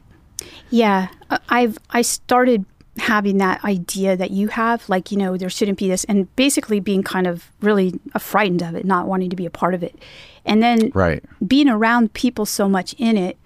A lot of them were saying it's work. Listen, it's better the devil you know. the devil you know. Yeah. And so that kind of changed. And then having them tell me exactly why it's better the devil you know. And so that shifted my perspective. And now I just, you know, maybe there's some wisdom. And so I back off from it. And so I, I just focus on the religion aspects of, of this. I don't want to go into this, you know, the, the secrecy of that chapter is the one in the book that I just kind of talk about it. It's a safe way to talk about it. Mm. We just have to say, yeah, it's there, that exists. And some people believe that it exists for good reason. Do you think that there's there's people that are like this girl's father who passed away, scientists that are deep within the shadows of governments who are very much aware of this spiritual mystic thing that Tyler's being a part that Tyler's a part of? Yeah, I do. And what and do you think they're trying to purposely hide it or weaponize it? I mean, because like all the the history of the evolution of technology is is competitive capitalism mixed with science for the purpose of war, right? Like we're apes with nuclear weapons, right? And and we just want to compete to have to be higher on the food chain. And that's what's sort of inspired a lot of the most incredibly innovative technology in throughout history. So like it's do you do you think that that is what they're why they're keeping this a secret Okay, so yeah, so I would I loved what you just said, right? The rundown of kind of the state of affairs and technology. But I would I would change one thing, and that's the people who create it are often not the people who utilize and operationalize it. Right. Okay, so the people who create it, they probably keep this stuff, you know, grab the patents or you know, grab the people themselves and use that. But those people are not out to do wage war generally they have like they're hey this is helpful for humanity in this case right? Okay. So right you, but you take any scientist or doctorate or whatever whoever they are researcher and you give them millions of dollars say here run free. Like do what you you know what i mean? We, we want yeah. you to figure out everything you can about this. Like that that essentially is what it is right? It's these people with, with agendas giving money to scientists and smart people. Yeah. So that happens. Um, okay. All right. So that's that's one way to look at it. Another way to look at it. So again, after American Cosmic was published, um, lots of very wealthy people who do want to operationalize technology got a hold of me. Still happens, okay? And they'd like to talk to me and maybe connect them with Tyler or people like that, right? But I always feel like they're looking for this, you know, this idea of the reverse engineering the data and what I found is that the data actually exists in the people. So, you know, the, the, the data is passed down through an oral tradition. It's not kept in, you know, a bunch of computers. You know, you can't access the data then put an AI on it and work, you know, work with it that way. It's actually a transmission um, from person to person. Um, so, and also it's got this spiritual kind of mystical guise to it that a lot of them aren't adequately prepared to understand or even see. So I always felt like I was going to give them a disappointing answer. You know, can you do this for me? You know, kind of thing. And I'm thinking, even if I did do it for you, you will not be able to access this because you don't understand what it is and how it gets passed down. So a lot of the UFO communities, the people you know who work in them, are passing it down in orally transmitted tradition. So it's something that And there's lots of reasons for that. And Like- part part of it is just to keep it super secret because it's not, you know, you can't you ca- I can't take my phone and get it from you, you know, like with a program or an app, right? It's actually it's in your body. and it seems like something that even if somebody wanted to, it couldn't be wep- used as a weapon. It's not something Yeah. somebody can weaponize yeah, and that's kind of cool. because once you discover it, it's like a, a whole nother thing, like a whole nother another universe inside you that you can that you can connect to. Yeah. But then why would you want to keep it secret? Why would good people want to keep it secret? Okay, so I think that we have to understand that we're living in a world of kind of like war, right? Like there's a lot of war going on that is not actually the war we see in Ukraine, right? It's not that kind of war. It's more of an informational war, but it has real effects. It has effects on people's mental health, it has effects on what they believe, what they'll buy, what they won't buy. Um, whether they're vaccinated or not vaccinated, you know, this is actually in real time happening. Yeah. And so, um, so we have to understand that that that those interests, you know, our security is a lot based on that, on this this war that's going on. Um, so How so? our security, well, it's really easily to infiltrate the boundaries of technology, like through different access points. You know, when you open your computer, you're already a vulnerable target. Whereas if you didn't have that, you wouldn't be as vulnerable, and war would be fought in the way in Oh, which, okay. yeah, You're saying like- like a mind war. yeah, yeah, virtual warfare.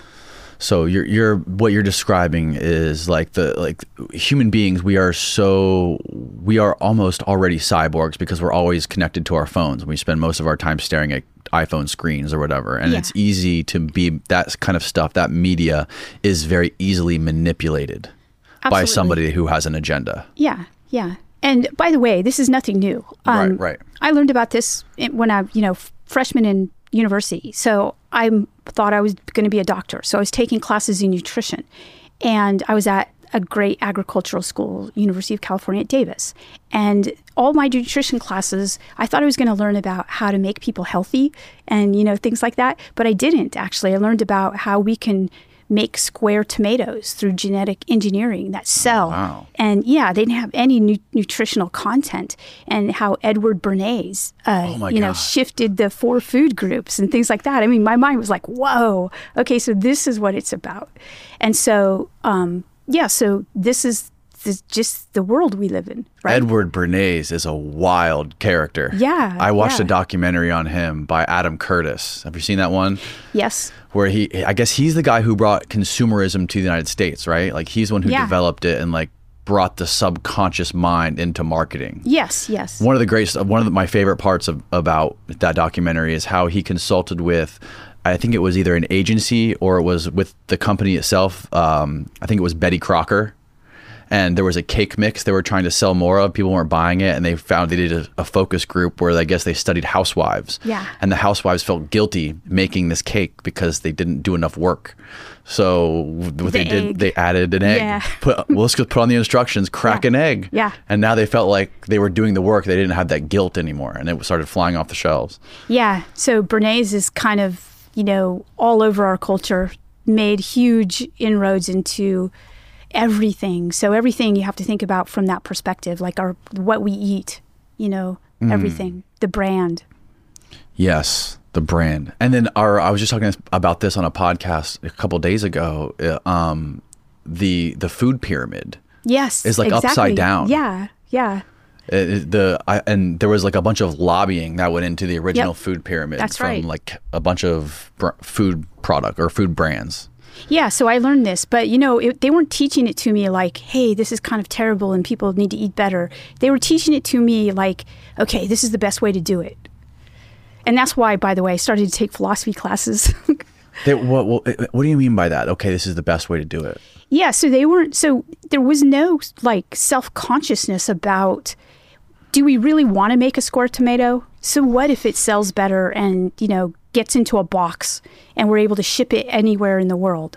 Like it's not really that good for you, right?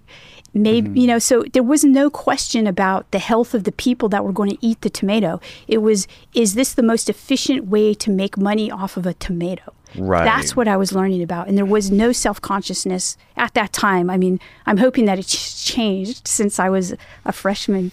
Right. There's this great quote in this show called Westworld. I don't know if you're familiar with the, the Westworld on HBO, but it's Anthony Hopkins. He's talking to one of the robots that he made, and he's talking about um, human consciousness is like peacock feathers. And he goes, look at the some of the greatest pieces, the greatest creations that humans have ever made.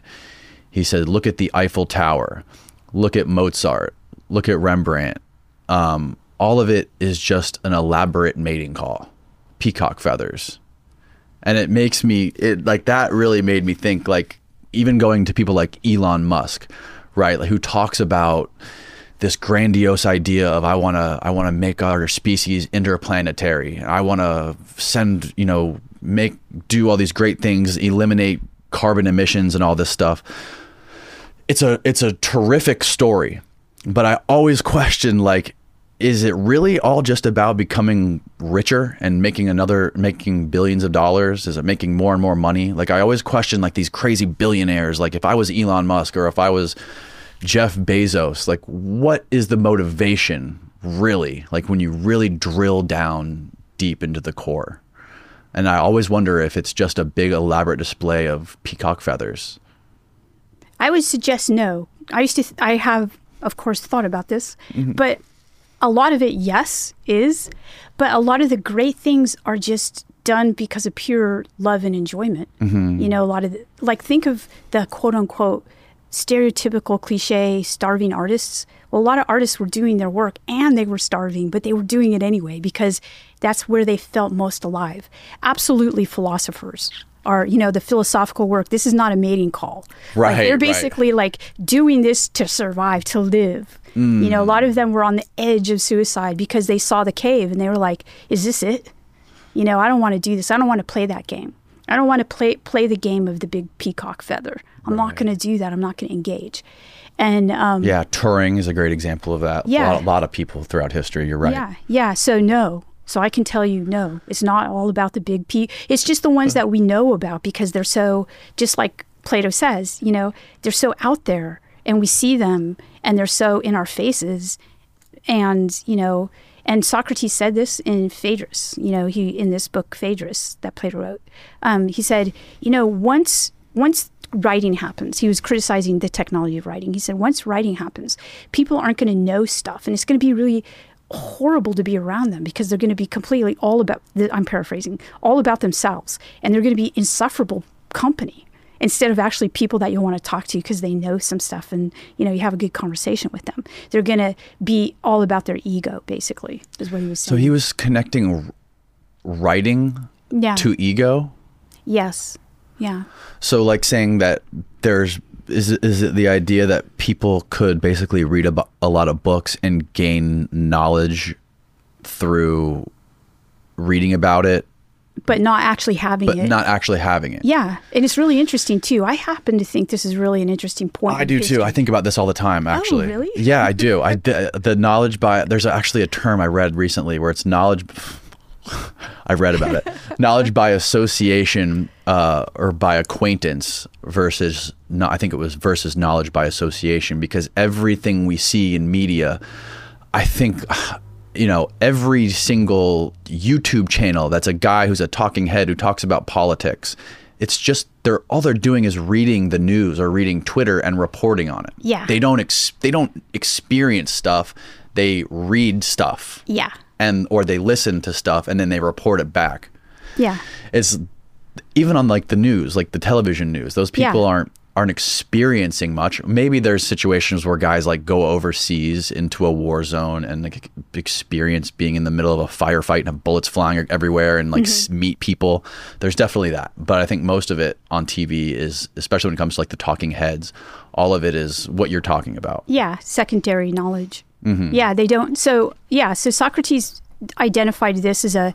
Actually, when I look back at this and I reread him, I see it as a turning point in the Western culture, in the sense that he actually referenced knowledge that people would get from their actual environment. It almost sounds like I can't prove this, but it almost sounds like he's talking about a a download experience within the context of the environment where you know you have indigenous cultures where people have so much knowledge about their environment right they can hear things like if you and i went out into the forest like the rainforests, like in brazil or something like that and they would be able to hear the different sounds in the forest and know exactly what was going to happen, like a, either rain coming or, you know, whether a, a dangerous animal is going to be there or, you know, what the state of the forest. You and I wouldn't hear that at all. We would go in there and we just hear like what we would consider to be forest noises. We right. would be able to, so we don't have any intimate experience of our environments, right? And so, um, so Socrates was actually telling Plato about this and talking about how there was a once when people learned from the trees and they had this knowledge, but Plato made a I mean, Socrates made a joke and he said, "But you guys, you're you're so young and knowledgeable, you wouldn't know about this." So he's, you know, he's basically decrying this loss of of this intimate knowledge and that technology was actually going to foster it even worse and it was going to create a type of person that was egotistical and think they know everything but and they were going to be horrible to be around and i thought that was really funny um, but i agree with you I, I see that I even see that in my own field, like people talking about a topic. Like in my field, there's a push to publish. We have to publish a lot.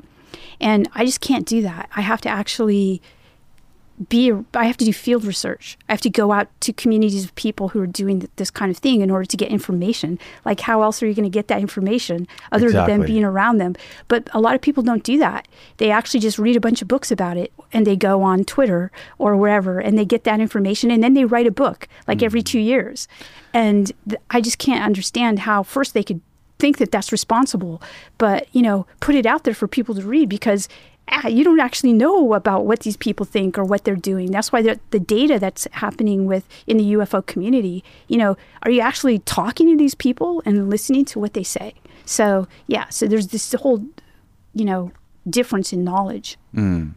Yeah, and some of the people that sort of like take the ball and run with it are sometimes very charismatic or very economically minded rather or or know how to make money and know how to capitalize on certain things yeah. and sort of run with it. Mm-hmm. um, and some of the people that are actually like experiencing the stuff or doing like the real work and the real research. Sometimes they may not have the skill in communicating it but the people who have the knowledge maybe have a better way of connecting with people and communicating a message you know so sometimes i guess it can work hand in hand. Yeah yeah, like a lot of the people that I found that interface with this phenomena, they they don't have big platforms. And even if they did, I don't think a lot of people would be able to understand what they're saying because they're so mm. really a lot of them are so intelligent and out there, you know, and they're talking sometimes in mathematical terms. Who's going to get that? Who's going to understand it in popular culture? Right. All right, let's t- let's uh, talk about Jacques Vallée. So there's a chapter in your book where you mention, what I think was one of the most fascinating parts that stuck out to me the most was the um, you go to his apartment in Northern California. Mm-hmm. Can you describe what happened there? yeah. Um, so, okay. So I, I, I know Jacques and we've, you know, worked together and are colleagues basically mm. for a long time. And I, um, this one time, I went to his apartment and we were going to talk about uh, the topic of the research that we were, you know, his research, my research. Mm-hmm. And um, so his he has a beautiful apartment and has an amazing view of San Francisco. And so we were in his apartment, and he showed me the um, his library, which is really amazing. And he had a lot of you know historical things from the history of ufology in the United States, and things from uh, you know European Catholic history, like um, looked like extant, you know, copies of books about angels and things like that. So it was it was amazing and things that belonged to Allen Hynek and things like that. And Allen Hynek was the guy who started Project Blue Book. Yeah, he was one of the people in the head of Project Blue Book, like the main scientist. And Jacques worked with him. Yeah, Jacques worked with Allen Hynek. Yeah.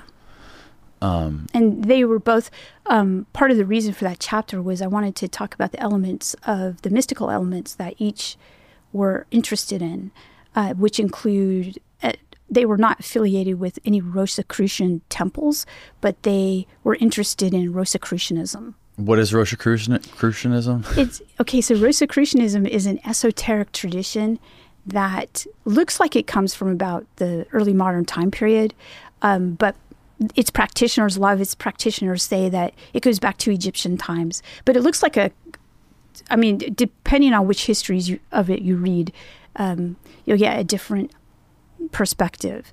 But it okay. looks to be started around the uh, early modern time period among scientists who had to be really careful. In fact, the Invisible College comes from that early modern time period of Francis Bacon basically doing work as a scientist, but at that time period, science was risky because you could be killed for mm. doing it, you know. So they called themselves the Invisible College. And so Hynek repurposed that term for his group of people that were studying UFOs. And you had to be careful of, you know, because if you were a scientist and you came out as a person who studied UFOs, you were immediately discredited. Hynek was one of the first guys to like build this bridge between science and spirituality. Is that sort of like the back bone of what this is about? I don't know. I don't think he was one of the first guys, but he okay. was. He's definitely a well-known figure who's not known to have done that. And so there's a focus I put in the book on his his melding of the two. Mm. And you you were shocked, I think, to see all of the books that he had on on angels that were in his library. I was would you ask him about that? What did he say about that? Um, so in the library, uh, we he showed me a lot of books about you know like the, like I said the history of ufology, like you know historical stuff from P- Project Blue Book. right, that's the kind like of that. stuff that I would expect to see in Jacques Vallée's yeah, library. Yeah, it's really interesting. And so, but the most of the library was dedicated to these very old books of um, of angels. And so he took out a couple and he showed them to me and he had a whole row of angels and a whole row of like fallen angels type thing. And he made some jokes about it, you know, well, if you have one, you have to have the other kind of thing. And um, so, yeah, I, I, guess the emphasis, I mean, I know that he has like a, a huge historical knowledge, obviously, with Passport to Magonia. I mean, that's a book about the whole history of, you know, kind of the Western history. It almost reads like a religious studies book about the the phenomena in history. And so, of course, I knew that he did have this knowledge. I just didn't know to the extent to which he studied it. So, these having these books, especially purchasing them and having them, you know, it's one thing to go to archives like kind of like I do and read them, mm-hmm. but to get them and to acquire them, to keep them in your own home, these are old books that require a certain, you know, they could disintegrate. The papers can mm. disintegrate. Um, so you have to have a climate controlled environment. Um, they're kind of difficult to keep. So he had a huge library of these books. So, yes, yeah, so it just reconfirmed for me that the focus of that chapter should be on the spiritual elements in the history and his focus on this esoteric tradition as well as Hynek's focus on this esoteric tradition. It reconfirmed for me that that was uh, appropriate and he gave you a book at the end of your meeting with him that day. what was this book? Um, okay, so he, book on the devil. Right? Well, well, it was a history of Satan. Okay, and it was um, it was done by these Carmelite nuns, and so he gave me the book and he said you should try to acquire this book. It's really good. And I looked at it, and then the paging on it was really interesting. It was the the last page was 666. So he laughed and said they had a sense of humor, you know? And so, yeah, that was, at the time, I was really shocked by that. And, um, and thought it was, what? You know, so it took me a while to actually talk to him about it because I thought, how do you ask somebody about this, right? So I did ask him, and he said that, um, you know, and it, he's right. So the way we see, he was basically suggesting it because of the ways in which, you know, how the ways in which the UFO are made to look kind of a certain way, but when you look into it, they look different. And the same same way with religious traditions, like Teresa of Avila's experience with the little angel if you look at pictures and paintings from that and the statue of that, it looks very different than the primary source material. Okay, like the like the description that she actually gave when she wrote yeah, it. Yeah, it looks completely different um, than what you call it telephone game. Right. Yeah. So there's telephone game in texts too, right? Okay. And in representations of spiritual experiences. So basically, he was saying that that if you look at the history of this person, you know, well, not person with this being, that it's going to look completely different. And the people that did the best biography are these Carmelite nuns who had access to all of the primary source material. Did you read the book? So I did look for the book, and I didn't do a a hard search for it because I was so busy. Right. I haven't been able to, but I do want to acquire the book absolutely. So no, I have not read it, but um, you know, the, his work is basically to look at these texts, just like my work is to look at the primary sources and to create his own understanding of it instead of looking at what people say about these primary sources. So that's the work he was trying to do with that book and why he gave it to me. I think he also gave it to me because I'm not sure. He's funny. He's got a good sense of humor. He uh-huh. may have been trying to to kind of shock me. I don't know, but it was pretty funny at the time. Hmm. So I'm sure you, you've done a lot of. I, I'm just interested in this because I'm interested in the devil personally. Okay. And one of the famous quotes, I wrote it down here. One of the uh, the old sayings that I love is, "The devil has always been the church's best friend because he kept him in business." Um, you've heard that, I'm sure. yes. And I had a guy on here recently who was teaching me all about the devil. He did a little documentary on uh, the history of uh, Lucifer, and he basically said that Lucifer was never real. Well, I mean, that's like saying God has never been real, right? So we can't actually prove the existence of the beings that people believe in. Okay. There's no microscope. Okay, this being exists. Um, Right. which is kind of um, an interesting critique of religion because there's a lot of things we can't actually prove the existence of. Like when we tried to prove the existence of atoms, you know, they kind of go around. Electrons move in different different directions, and you know, so scientists even have a hard time proving what they believe to be like real kinds of things. Okay, mm-hmm. so all right, so as a person who studies religion, when you start to look at the ways in which either Satan, and there is a named Satan in the Bible, which is the Hebrew Bible, Christian Old Testament, and New Testament, right? So, um, and Lucifer. So you look at these, you see that the Bible's cre- created, um, it's basically a bunch of different books put together, and they're written by different people over many, many years, hundreds of years. Okay. Okay, so the the depictions of like the Satan in the Book of Job, for example, looks to be like you know he's kind of like a friend of God, right? Mm-hmm. So if you look at that depiction of Satan, and then you look at the depiction of Satan in other texts in the Bible, they look to be terrible or something completely different than that. So there's no, it doesn't look like there's like a cohesive Right.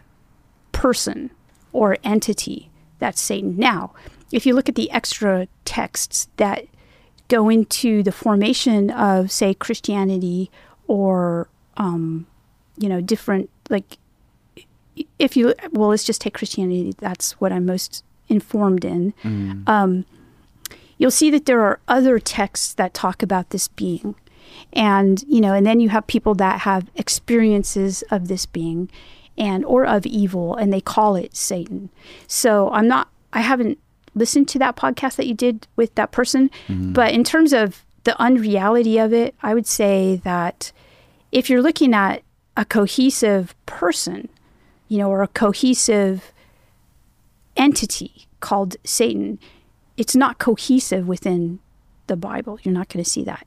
But if you look at it within the various traditions that discuss this person or assume it, and you know, in various denominations of Christianity, Satan exists or doesn't exist. So, you know, there are some denominations that don't talk about Satan. Mm-hmm. Even certain factions of one denomination that will talk about Satan or not talk about Satan. So, yeah, that would be my my answer. I think um, James Fox's creature in Virginia could have been Satan. Yeah. So when you, yeah, exactly. That's my point. Is that you have descriptions of weird things like that and then mm-hmm. people ascribe it to Satan. They say this must be Satan or this must be a demon or something like that. And you still have that within Catholic cultures if you have a UFO sighting and there happens to be the smell of sulfur and mm-hmm. you know mm-hmm. these beings that look like this. They're going to say the same thing because yeah. they still believe in that. That's still their culture. What did Nietzsche mean when he said God is dead?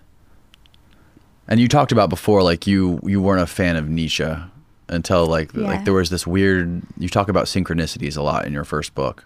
Yeah. And um, how it was a synchronicity in itself the fact that the when you picked up a book by nietzsche.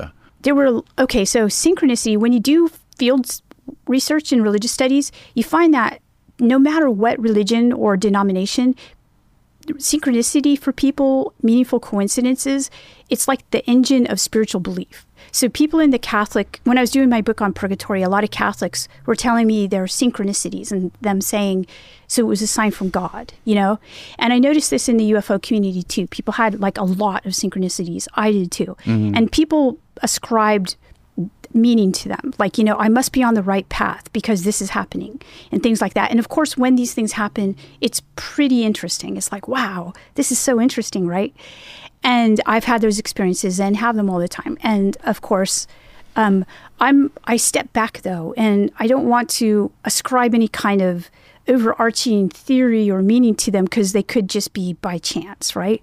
And so Nietzsche, right. Nietzsche, and so I've been thinking about this for a very long time, and it wasn't the first time I picked up a book by Nietzsche um, because a lot of my friends wanted me to like Nietzsche. And they would try, they gave me books and they'd say, read this, read this, you gotta, you're gonna love Nietzsche.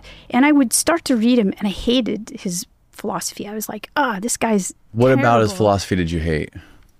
He seemed really arrogant and he was very sexist and racist. And I really didn't want to fill my head with that kind of philosophy. Um, so I didn't think he was really that interesting. And so I never, it never stuck, right? Mm.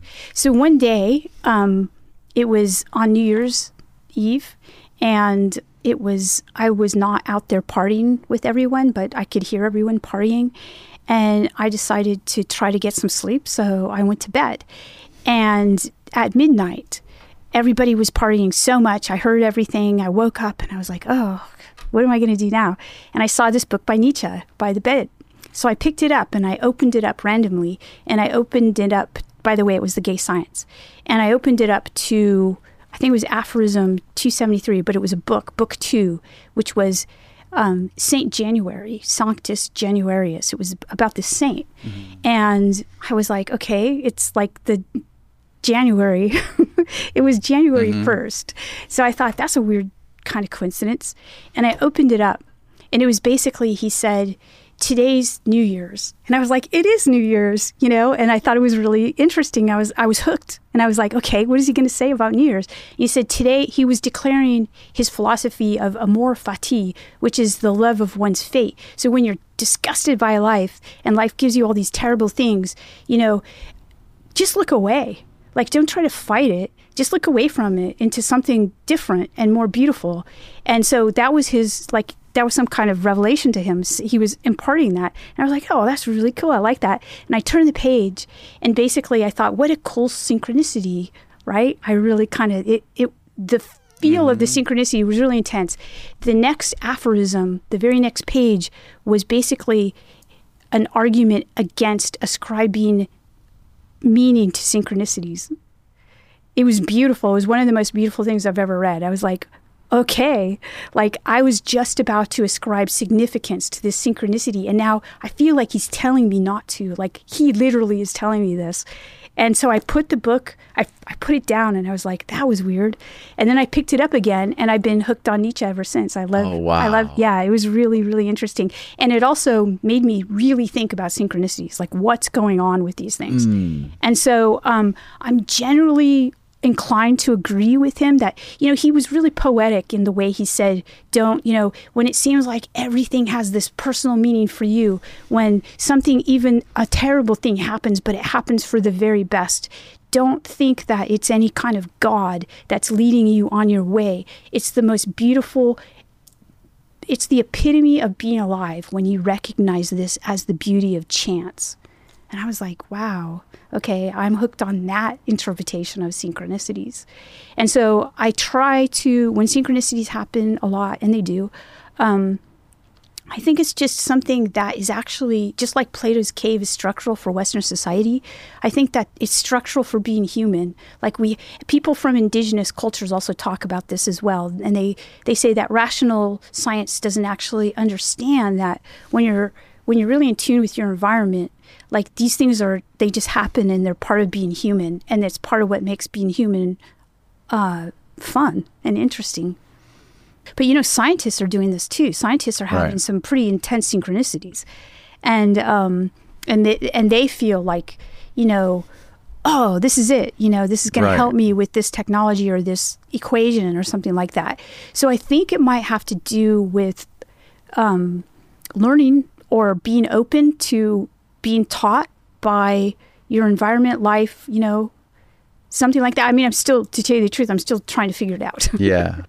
Do you think that this whole this whole thing that's going on right now with with technology and like ChatGPT and, and UFOs, do you think that this is is becoming like a a new religion for Western society?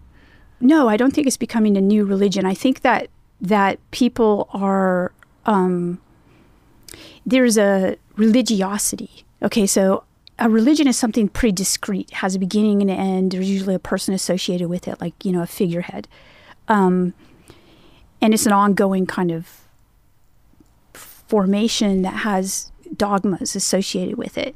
So what I see right now with technology and especially AI and its association, uh, you know, there's a what I would call a religiosity, and this is what I identify as the UFO thing too, because there are religions uh, that focus and emphasize UFOs. Okay, so like the Nation of Islam, it's found, you know, it's it, there's a belief in that religion that there's a mothership, and that in the end times the mothership's going to show up again, and that these little UFOs that people see, they're part of the mothership. They're little Really? yeah, yeah. This is Nation of Islam. So this is a distinct UFO religion. But what I see right now is this pervasive belief in UFOs kind of on the rise, giving given credence by the US government basically saying, you know, with the Pentagon report and a lot of the media associated with it. And this is kind of this, you know, a lot of times we can't prove that religious things exist. We base it on testimony, and that's very similar to what happens with UFOs. You know, we have testimony and things like that. So I see this kind of as a, an effect of technology, the decentralization of religion. Um, that's what I think is happening. What do you think of the whole Bob Lazar story? Okay, so I, I don't have, I can't say I believe it or disbelieve it. Um, there's so much about it out there. Um, obviously, he himself has been discredited by a lot of people. Um, I know people in the Invisible College who think it's not true, but I also know people who are even more like associated with some programs that interface with phenomena and prac- you know do work in that regard are super scientific and mean, they- people that do they- like back engineering stuff. well they say they do i can't say whether they do or not i don't know but they claim to Okay. and they believe him and they say that a lot They believe him. yeah, and they say that they believe that they've said that he's now this is like stuff I can't confirm though, Danny. So, you know, okay. So but um but they say so it's really confusing to me too, just like for everyone else.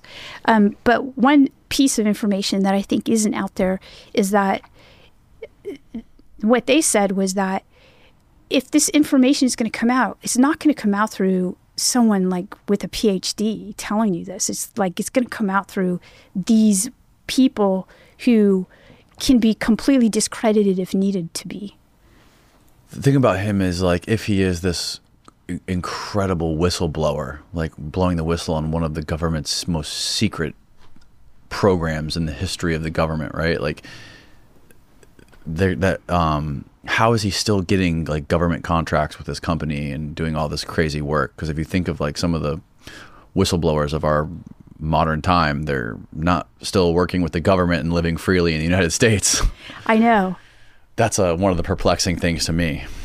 And for me to have people on this side who are so invested in the UFO thing for years and years and years, like their whole lives, and scientists adamantly against him and then people on this side who have the same credentials, the same investment of time adamantly for him. I mean, it's it makes it crazy. yeah, me, it's so polarizing. Know? Yeah. And why hasn't he actually done like a real debate? You know, like with a scientist or with? I mean, he's done the public facing stuff. Yeah, I don't. I don't think he could keep up with the scientist. I mean, excuse me, Bob Lazar, for saying that, but. You don't think he can keep up with them? No, no. I mean, they're going to be asking him specific kinds of questions, you know, and I don't think he's able to. Or maybe he's just, you know, there are clips of him saying he wish he never came out to talk about it. Mm. So maybe he's just sick of all the media attention. Why would he not want to? Why wouldn't he be able to keep up with some of the scientists? Like if he was one of them, like he seems like one of the most, like one of the smartest guys ever, and he went to this secret, super secret place with all these other geniuses. He was kind of a genius. I think because a lot of people who are okay, so let's take Tyler. Tyler graduated from college, but barely.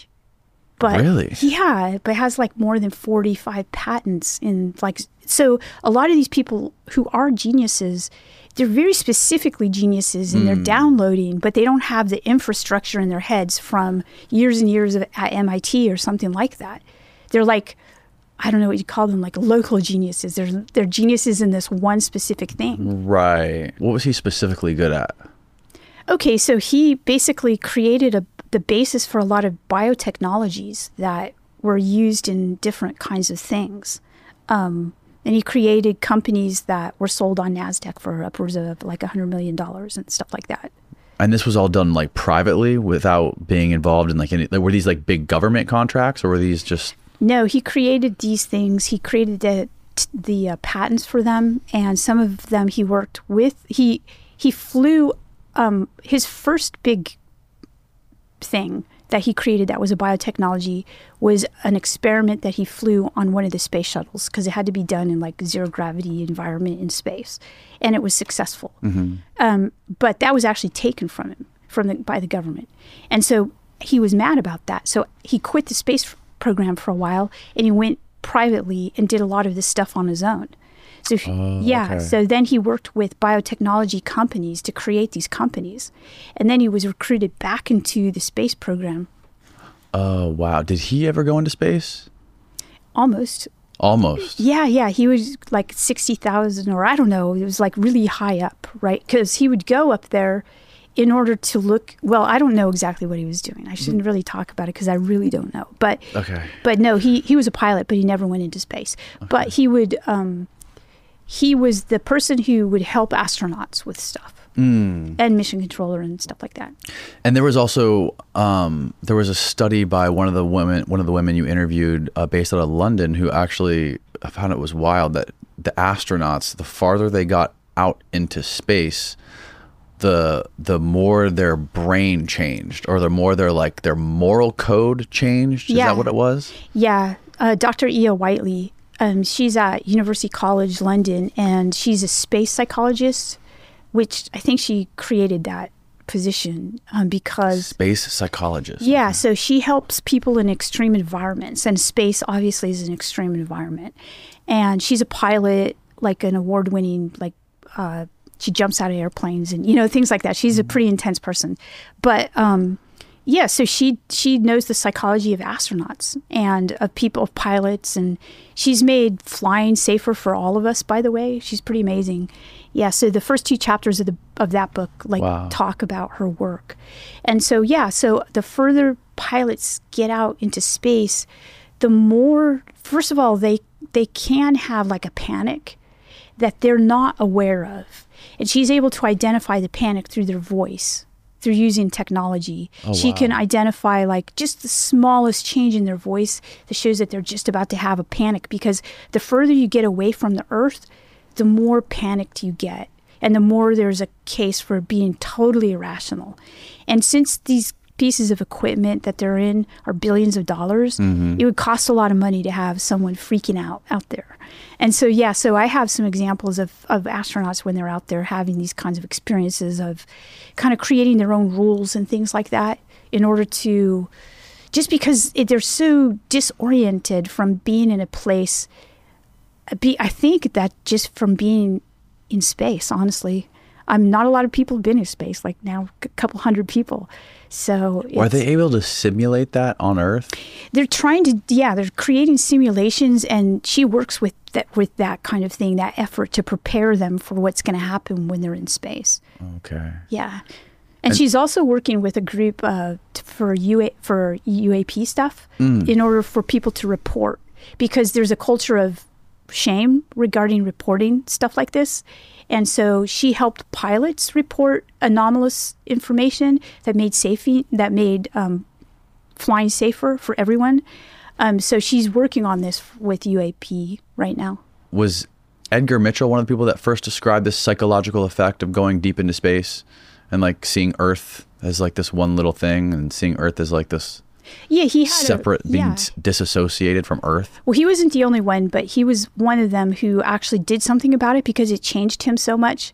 But the the idea that astronauts, when they go out and what they see, and then the Earth, um, obviously William Shatner just had this experience with Jeff Bezos's. You know, he went out into space. Right, and right. it was pretty horrifying for him, um, and he he cried. Uh, so, you know, a lot of people think how great it would be, you know, let's go out into space. But then when you do get out there, it's uh, it's a pretty intense experience. Either, you know, sometimes it's it's good, um, but a lot of times it's traumatizing in certain respects.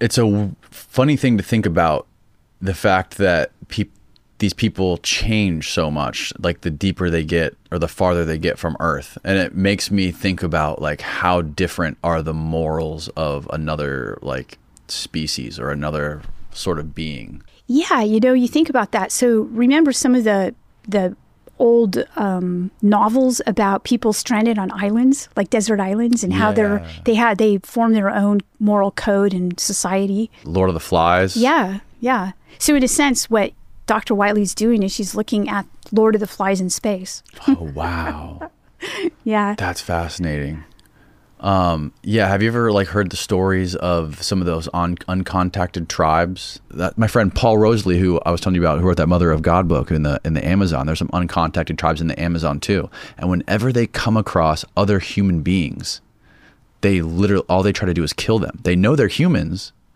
but they're like an evil presence to them which is bizarre Well, I guess it's kind of true in the sense that if they're dying from the diseases that are brought, you know, it's a it's a bad thing. hmm But it- it's just like it just blows my mind to think that there's still uncontacted tribes that are on this earth. Another thing I wanted to ask you: Are you are you familiar with um, John Marco Allegro? It sounds very familiar. He he was a linguist, and he deciphered a bunch of like the ancient texts and the Dead Sea Scrolls. And he spent like 20 years of his life going over the Dead Sea Scrolls and sort of like deciphering the language I would actually know this person. Oh, oh, yes, okay. Know sacred about that. mushroom? Yeah, yeah. That's when That is a. Um, I know about that. Yeah. So that's a. Um, where did God come from? What what do Bible stories really tell us? Who or what was Jesus Christ? This book challenges everything we think we know about the Can you zoom in a little bit more? About the nature of religion, the ancient the ancient fertility cult rites and symbols, the sacred mushroom as the emblem and embodiment of divinity, the secret meaning of biblical myths, the language of religion that links us to our ancestors, the sacred mushroom and the cross sets out uh, John Allegro's quest through a family tree of languages to find the truth about where Christianity came from. So you've never heard of this this guy, but you've heard of the that idea, I'm sure. No, I know about this book. Yeah. Oh, okay. Yeah, and I know about this idea. What is your? I'm fascinated to hear what your thoughts are on that.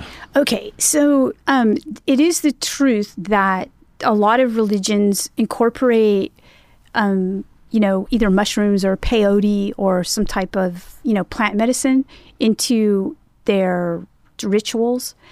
Um, but if you look at Christianity and how it developed, like the first and second centuries, you don't actually, I mean, if you're going to see some of those rituals and rites, they're going to be imported from the Hellenistic uh, denominations of Christianity.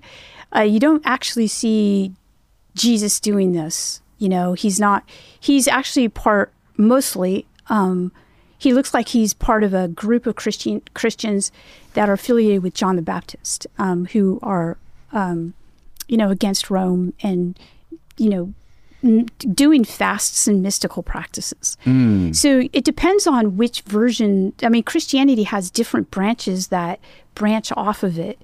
So most so I'm not discounting that for certain branches, but you're not going to see it in that in Jesus the Jesus movement Christianity. Okay. I'm I don't believe it at, at least.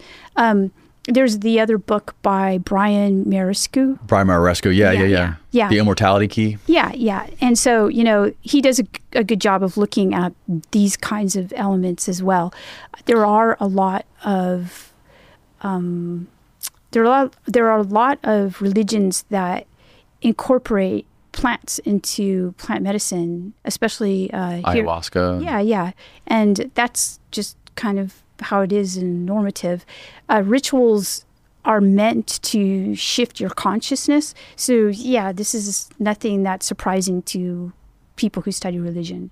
I guess it would be surprising to a lot of people who practice religion in the normal way, you know, and kind of go to church and do this kind of thing. They're not thinking about imbibing any kind of entheogen, you know, and like, you know, having these, you know, these experiences. Mm. Um, but yeah, yeah, I'm. I don't. I think that's accurate. It seems like there's like a lot of stories that could have a, a, a close connection to psychedelic experiences, right? Like the like the burning bush, or even the the Ezekiel's wheel.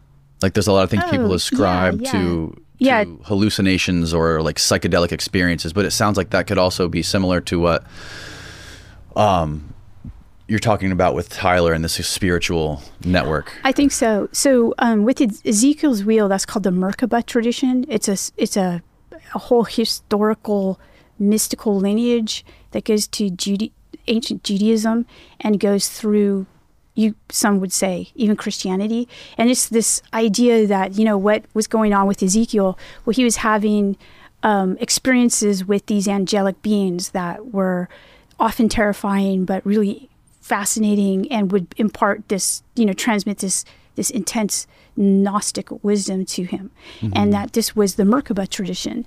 And you know, some would say John the Baptist was doing that, and then Jesus was doing that, and then even the Apostle Paul had his own experiences with this. So these are experiences that I'm very interested in, mm-hmm. but I don't affiliate them with um, psilocybin or anything like that. I think that they're actually, if they're actually having these experiences and they're not taking hallucinogens. They're they're interacting with whatever it is that Teresa of Avila interacted with, or you know. Mm. Teresa, um, Teresa of Avila. I'm jumping around a little bit right now, but it's it's all connected. Teresa uh, Teresa talks about like bilocation or there's a connection with her and New Mexico. Okay, that's um, that's a, Spanish nun also. oh, some that's someone different. Yeah, in, okay. the, in the next century, who's oh, okay, and she's having so you'll know about her actually in the southern United States if you go there. There are actually churches dedicated to her um, because there's the belief that she was bilocating to the New World uh, near New Mexico and you know in the mm. Southwest. Um, and uh, she's called the Lady in Blue. So if you Google the Lady in Blue, you'll get all kinds of stuff about her. Um, and so she was basically believed that she was um, catechizing, which was basically teaching the gospel to indigenous Americans in the Southwest. And when some of the Spanish um, missionaries and people who are um, basically coming to colonize this part of the United of you know what was then um, for Spain the New Right, World, but right. for Indigenous people it was their place. it was where they lived. Mm-hmm. Um, when they would come, uh, peop- the they some of the missionaries were bringing Spanish Catholicism, and the native people knew it already. And they said, "How did you learn about this?" And they said, "Through this lady in blue." Wow. Yeah, and so, um, and then when those same missionaries went back to Spain, they heard about her, and so they asked if they could meet her. And she was a cloistered nun, and she described her experiences of coming here, and she described the foliage and the people that she met, and that type of thing. So what was going on? How is that? How is that possible?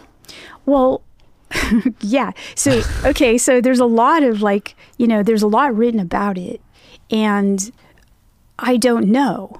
Um, but I do know that she wrote one of her first books was a cosmology, and there's some people like you can reduce this to just f- fake, right? Yeah. That that just didn't it didn't happen the way they said it happened. But I've talked to people who are indigenous Americans who live in that area and believe absolutely in her. So it's a it's a thriving belief. I'm not going to discount it. Right. And you know, going back to these these crazy experiences that some people a- ascribe to, like hallucinations or psychedelics, like like ayahuasca or psilocybin, it seems like it's a it's a blurry line between what is that, like dancing elves or whatever it may be, and and and what is an actual like UFO, like what we're seeing oh, today. Oh, yeah. So what I think about that actually, I think that most likely Pete, they're going to a real place. That there's this real place, and it's um, perhaps I can't. I'm not going to prove this. It's interdimensional. It's another dimension, and so um, people who are taking these drugs in order to access this place, they're they're going to that place. Um, and people who are doing the protocols are going there too. They're just doing it in a different way. Do you think But it's the, same place? I kind of think that. Really? Yeah. What makes you think it's the same Oh, place? this is totally like non-professor talk. This is That's just fine. what this is what I think. Okay, Right. so yeah, so um, I've met too many people that have re- that have reported similar things, and almost identical things. really? Yeah, I mean, it's just after time you're like, okay, well, and then there are the people that are doing the DMT experiments. Yes. You know? Yeah. So I think you know. I don't know. I mean, I think that it's really interesting, but They report like little little elves, or like they they, they report geometrical patterns and shapes, and a lot of them they do it. They take this stuff and they re- they experience the same exact thing. Yeah, that's right. Um, I was able to. Um, I don't know if you know who Alex Grey is. He's Oh, the- yeah. yeah. Okay, so I was at a really small conference with he and his wife Allyson, and they were explaining what their process of, um, you know, doing their art, and they would. It's no, you know, they would take ayahuasca and wouldn't talk to each other, but they would have the exact same vision and then would paint it. And Really? yeah, so it was that was when I first started to really consider, wow, what's going on here? You know, So, is there a way that these things can come in our reality? And is that what like is that? Do you think there's a like comparing these DMT experiences and the stuff that Alex Grey and his wife were experiencing in painting? Do you see any like telltale signs that connect this to some of this biblical stuff? Okay, well, okay, the biblical stuff. So, uh, listen, the biblical stuff is filled with people who are having kinds of experiences that are, are incredible, right? So, you know, you have people, you know, and they're they're interpreting it through a re- religious lens because that was the framework that they had.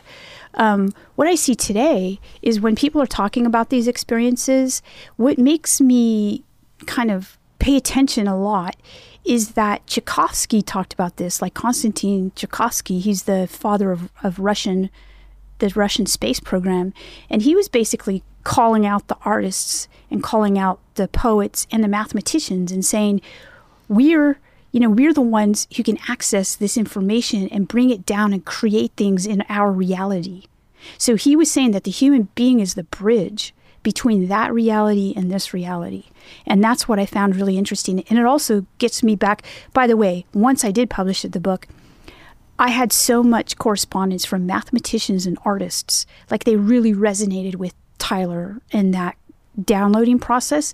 And they each, I thought that these communities were completely different, but I now see them as very similar.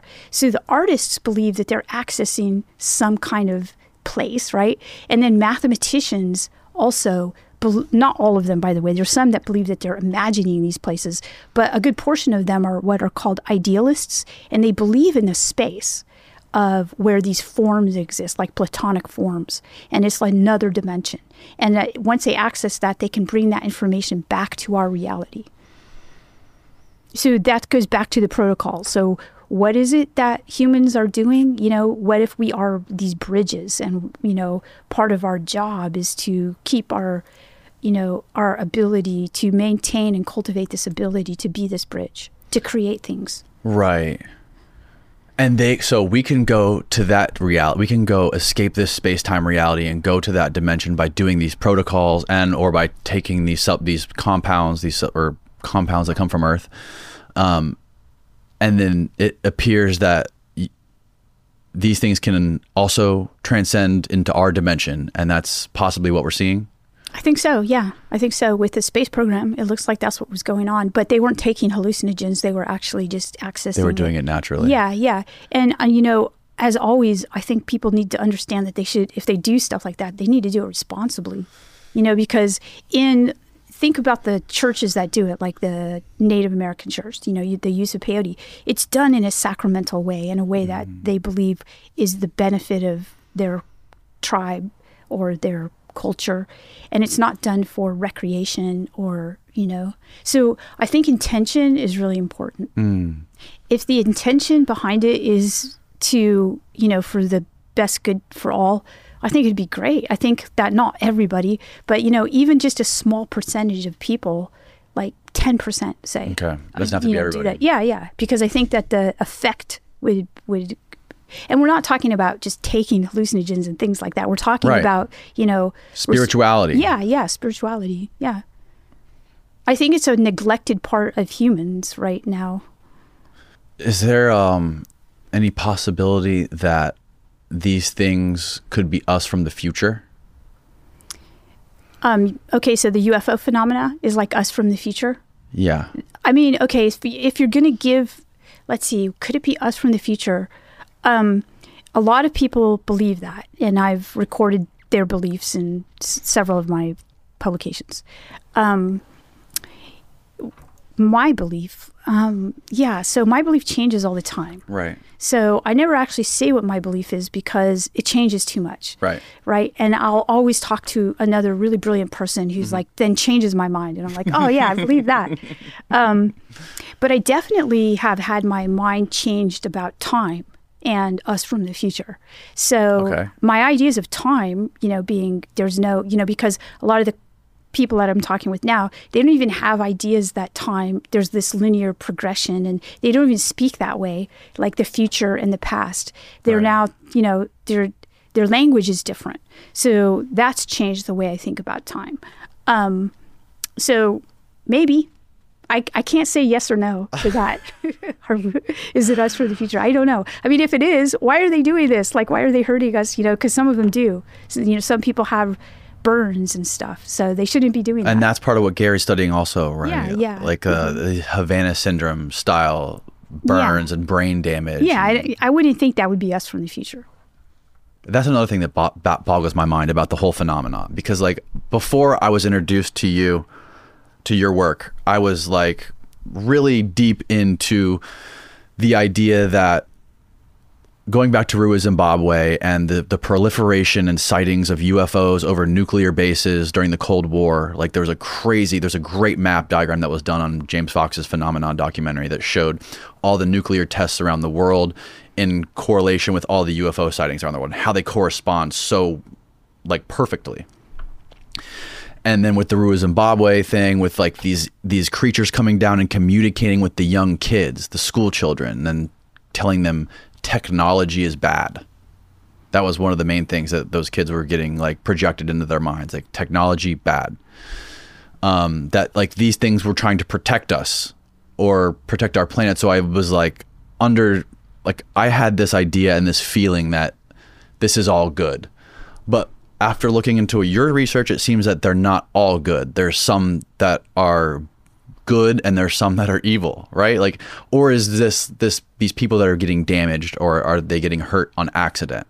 Yeah, I think Garry's of the opinion that they're getting hurt on accident. He could have changed his opinion since Mm-hmm. I last talked to him about that, but he thinks that they're it's like um, collateral damage, maybe. Right. Um, however, as many good experiences that I've heard, and I've now heard many, like thousands, um, I've heard as many bad experiences.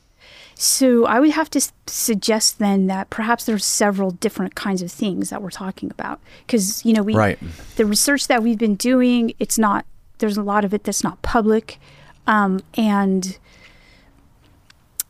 so you know the we can't bring a lot of you know researchers to the table to talk about it openly it seems at this point still Right. um, so we're just beginning to understand it and it looks like different kinds of things different kinds of things, different I kinds mean, of I would beings. have to suggest right. that. Yeah, Yeah, it, that yeah. makes the most sense yeah because it, it's it's a nice idea that it is a super advanced species that is just looking out for us Yeah, and would trying to like gui- guide us in the right direction Yeah, yeah. along the evolutionary path and not not blow ourselves up. There's the, also the connection with people like Tyler, how they're able to access this thing, and children. Like those, the biggest cases throughout history are just like Ruwa Zimbabwe, the Westall School. There's so many, um, there's so many depictions of these things or or recordings of these things coming to schools and interacting with kids. What do you what do you make of that connection?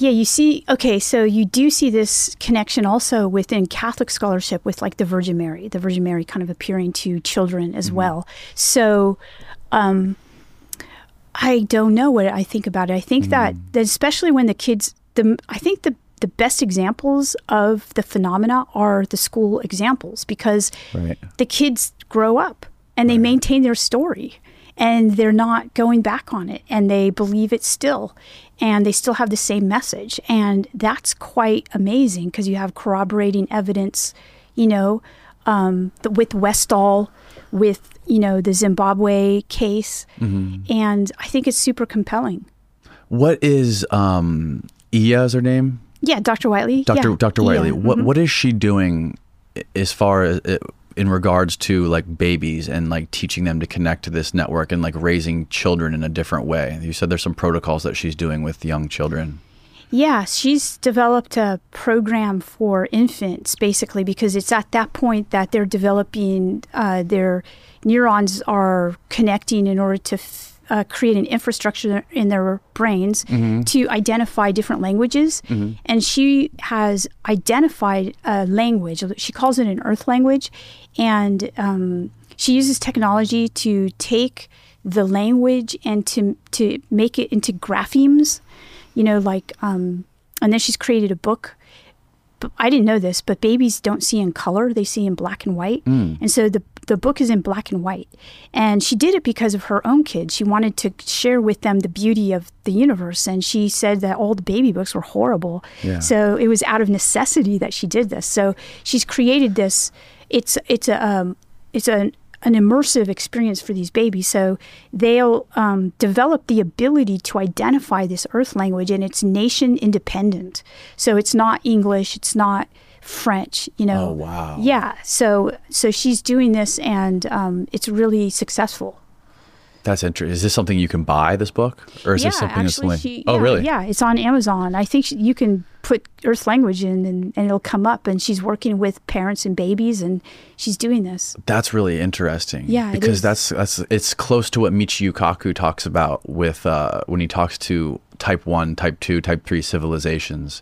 How like um, right now we're a Type Zero civilization, and in order to become a Type One civilization, we have to become a, like a planetary species, which is like it's it's uh like all connected instead of like divided by nations that we're all like together and not warring against each other and, and having a one world language. I mean, we already have like a an internet, right? That's kind of like we're on our way. We're on the path to having like a, an earth language. But that's fascinating hearing that. Yeah, yeah, it's a really cool program. Well, cool. Um, thank you very much for doing this. Yeah, I had a great time. Thank you so much for inviting me. Um, tell people where they can follow your work and get your books. Sure. So I am on Twitter, DW Pasulka, and my books are on Barnes and Noble and Amazon, pretty Okay. much wherever books are sold. Perfect. I'll make sure I link it all below. And uh, thank you again.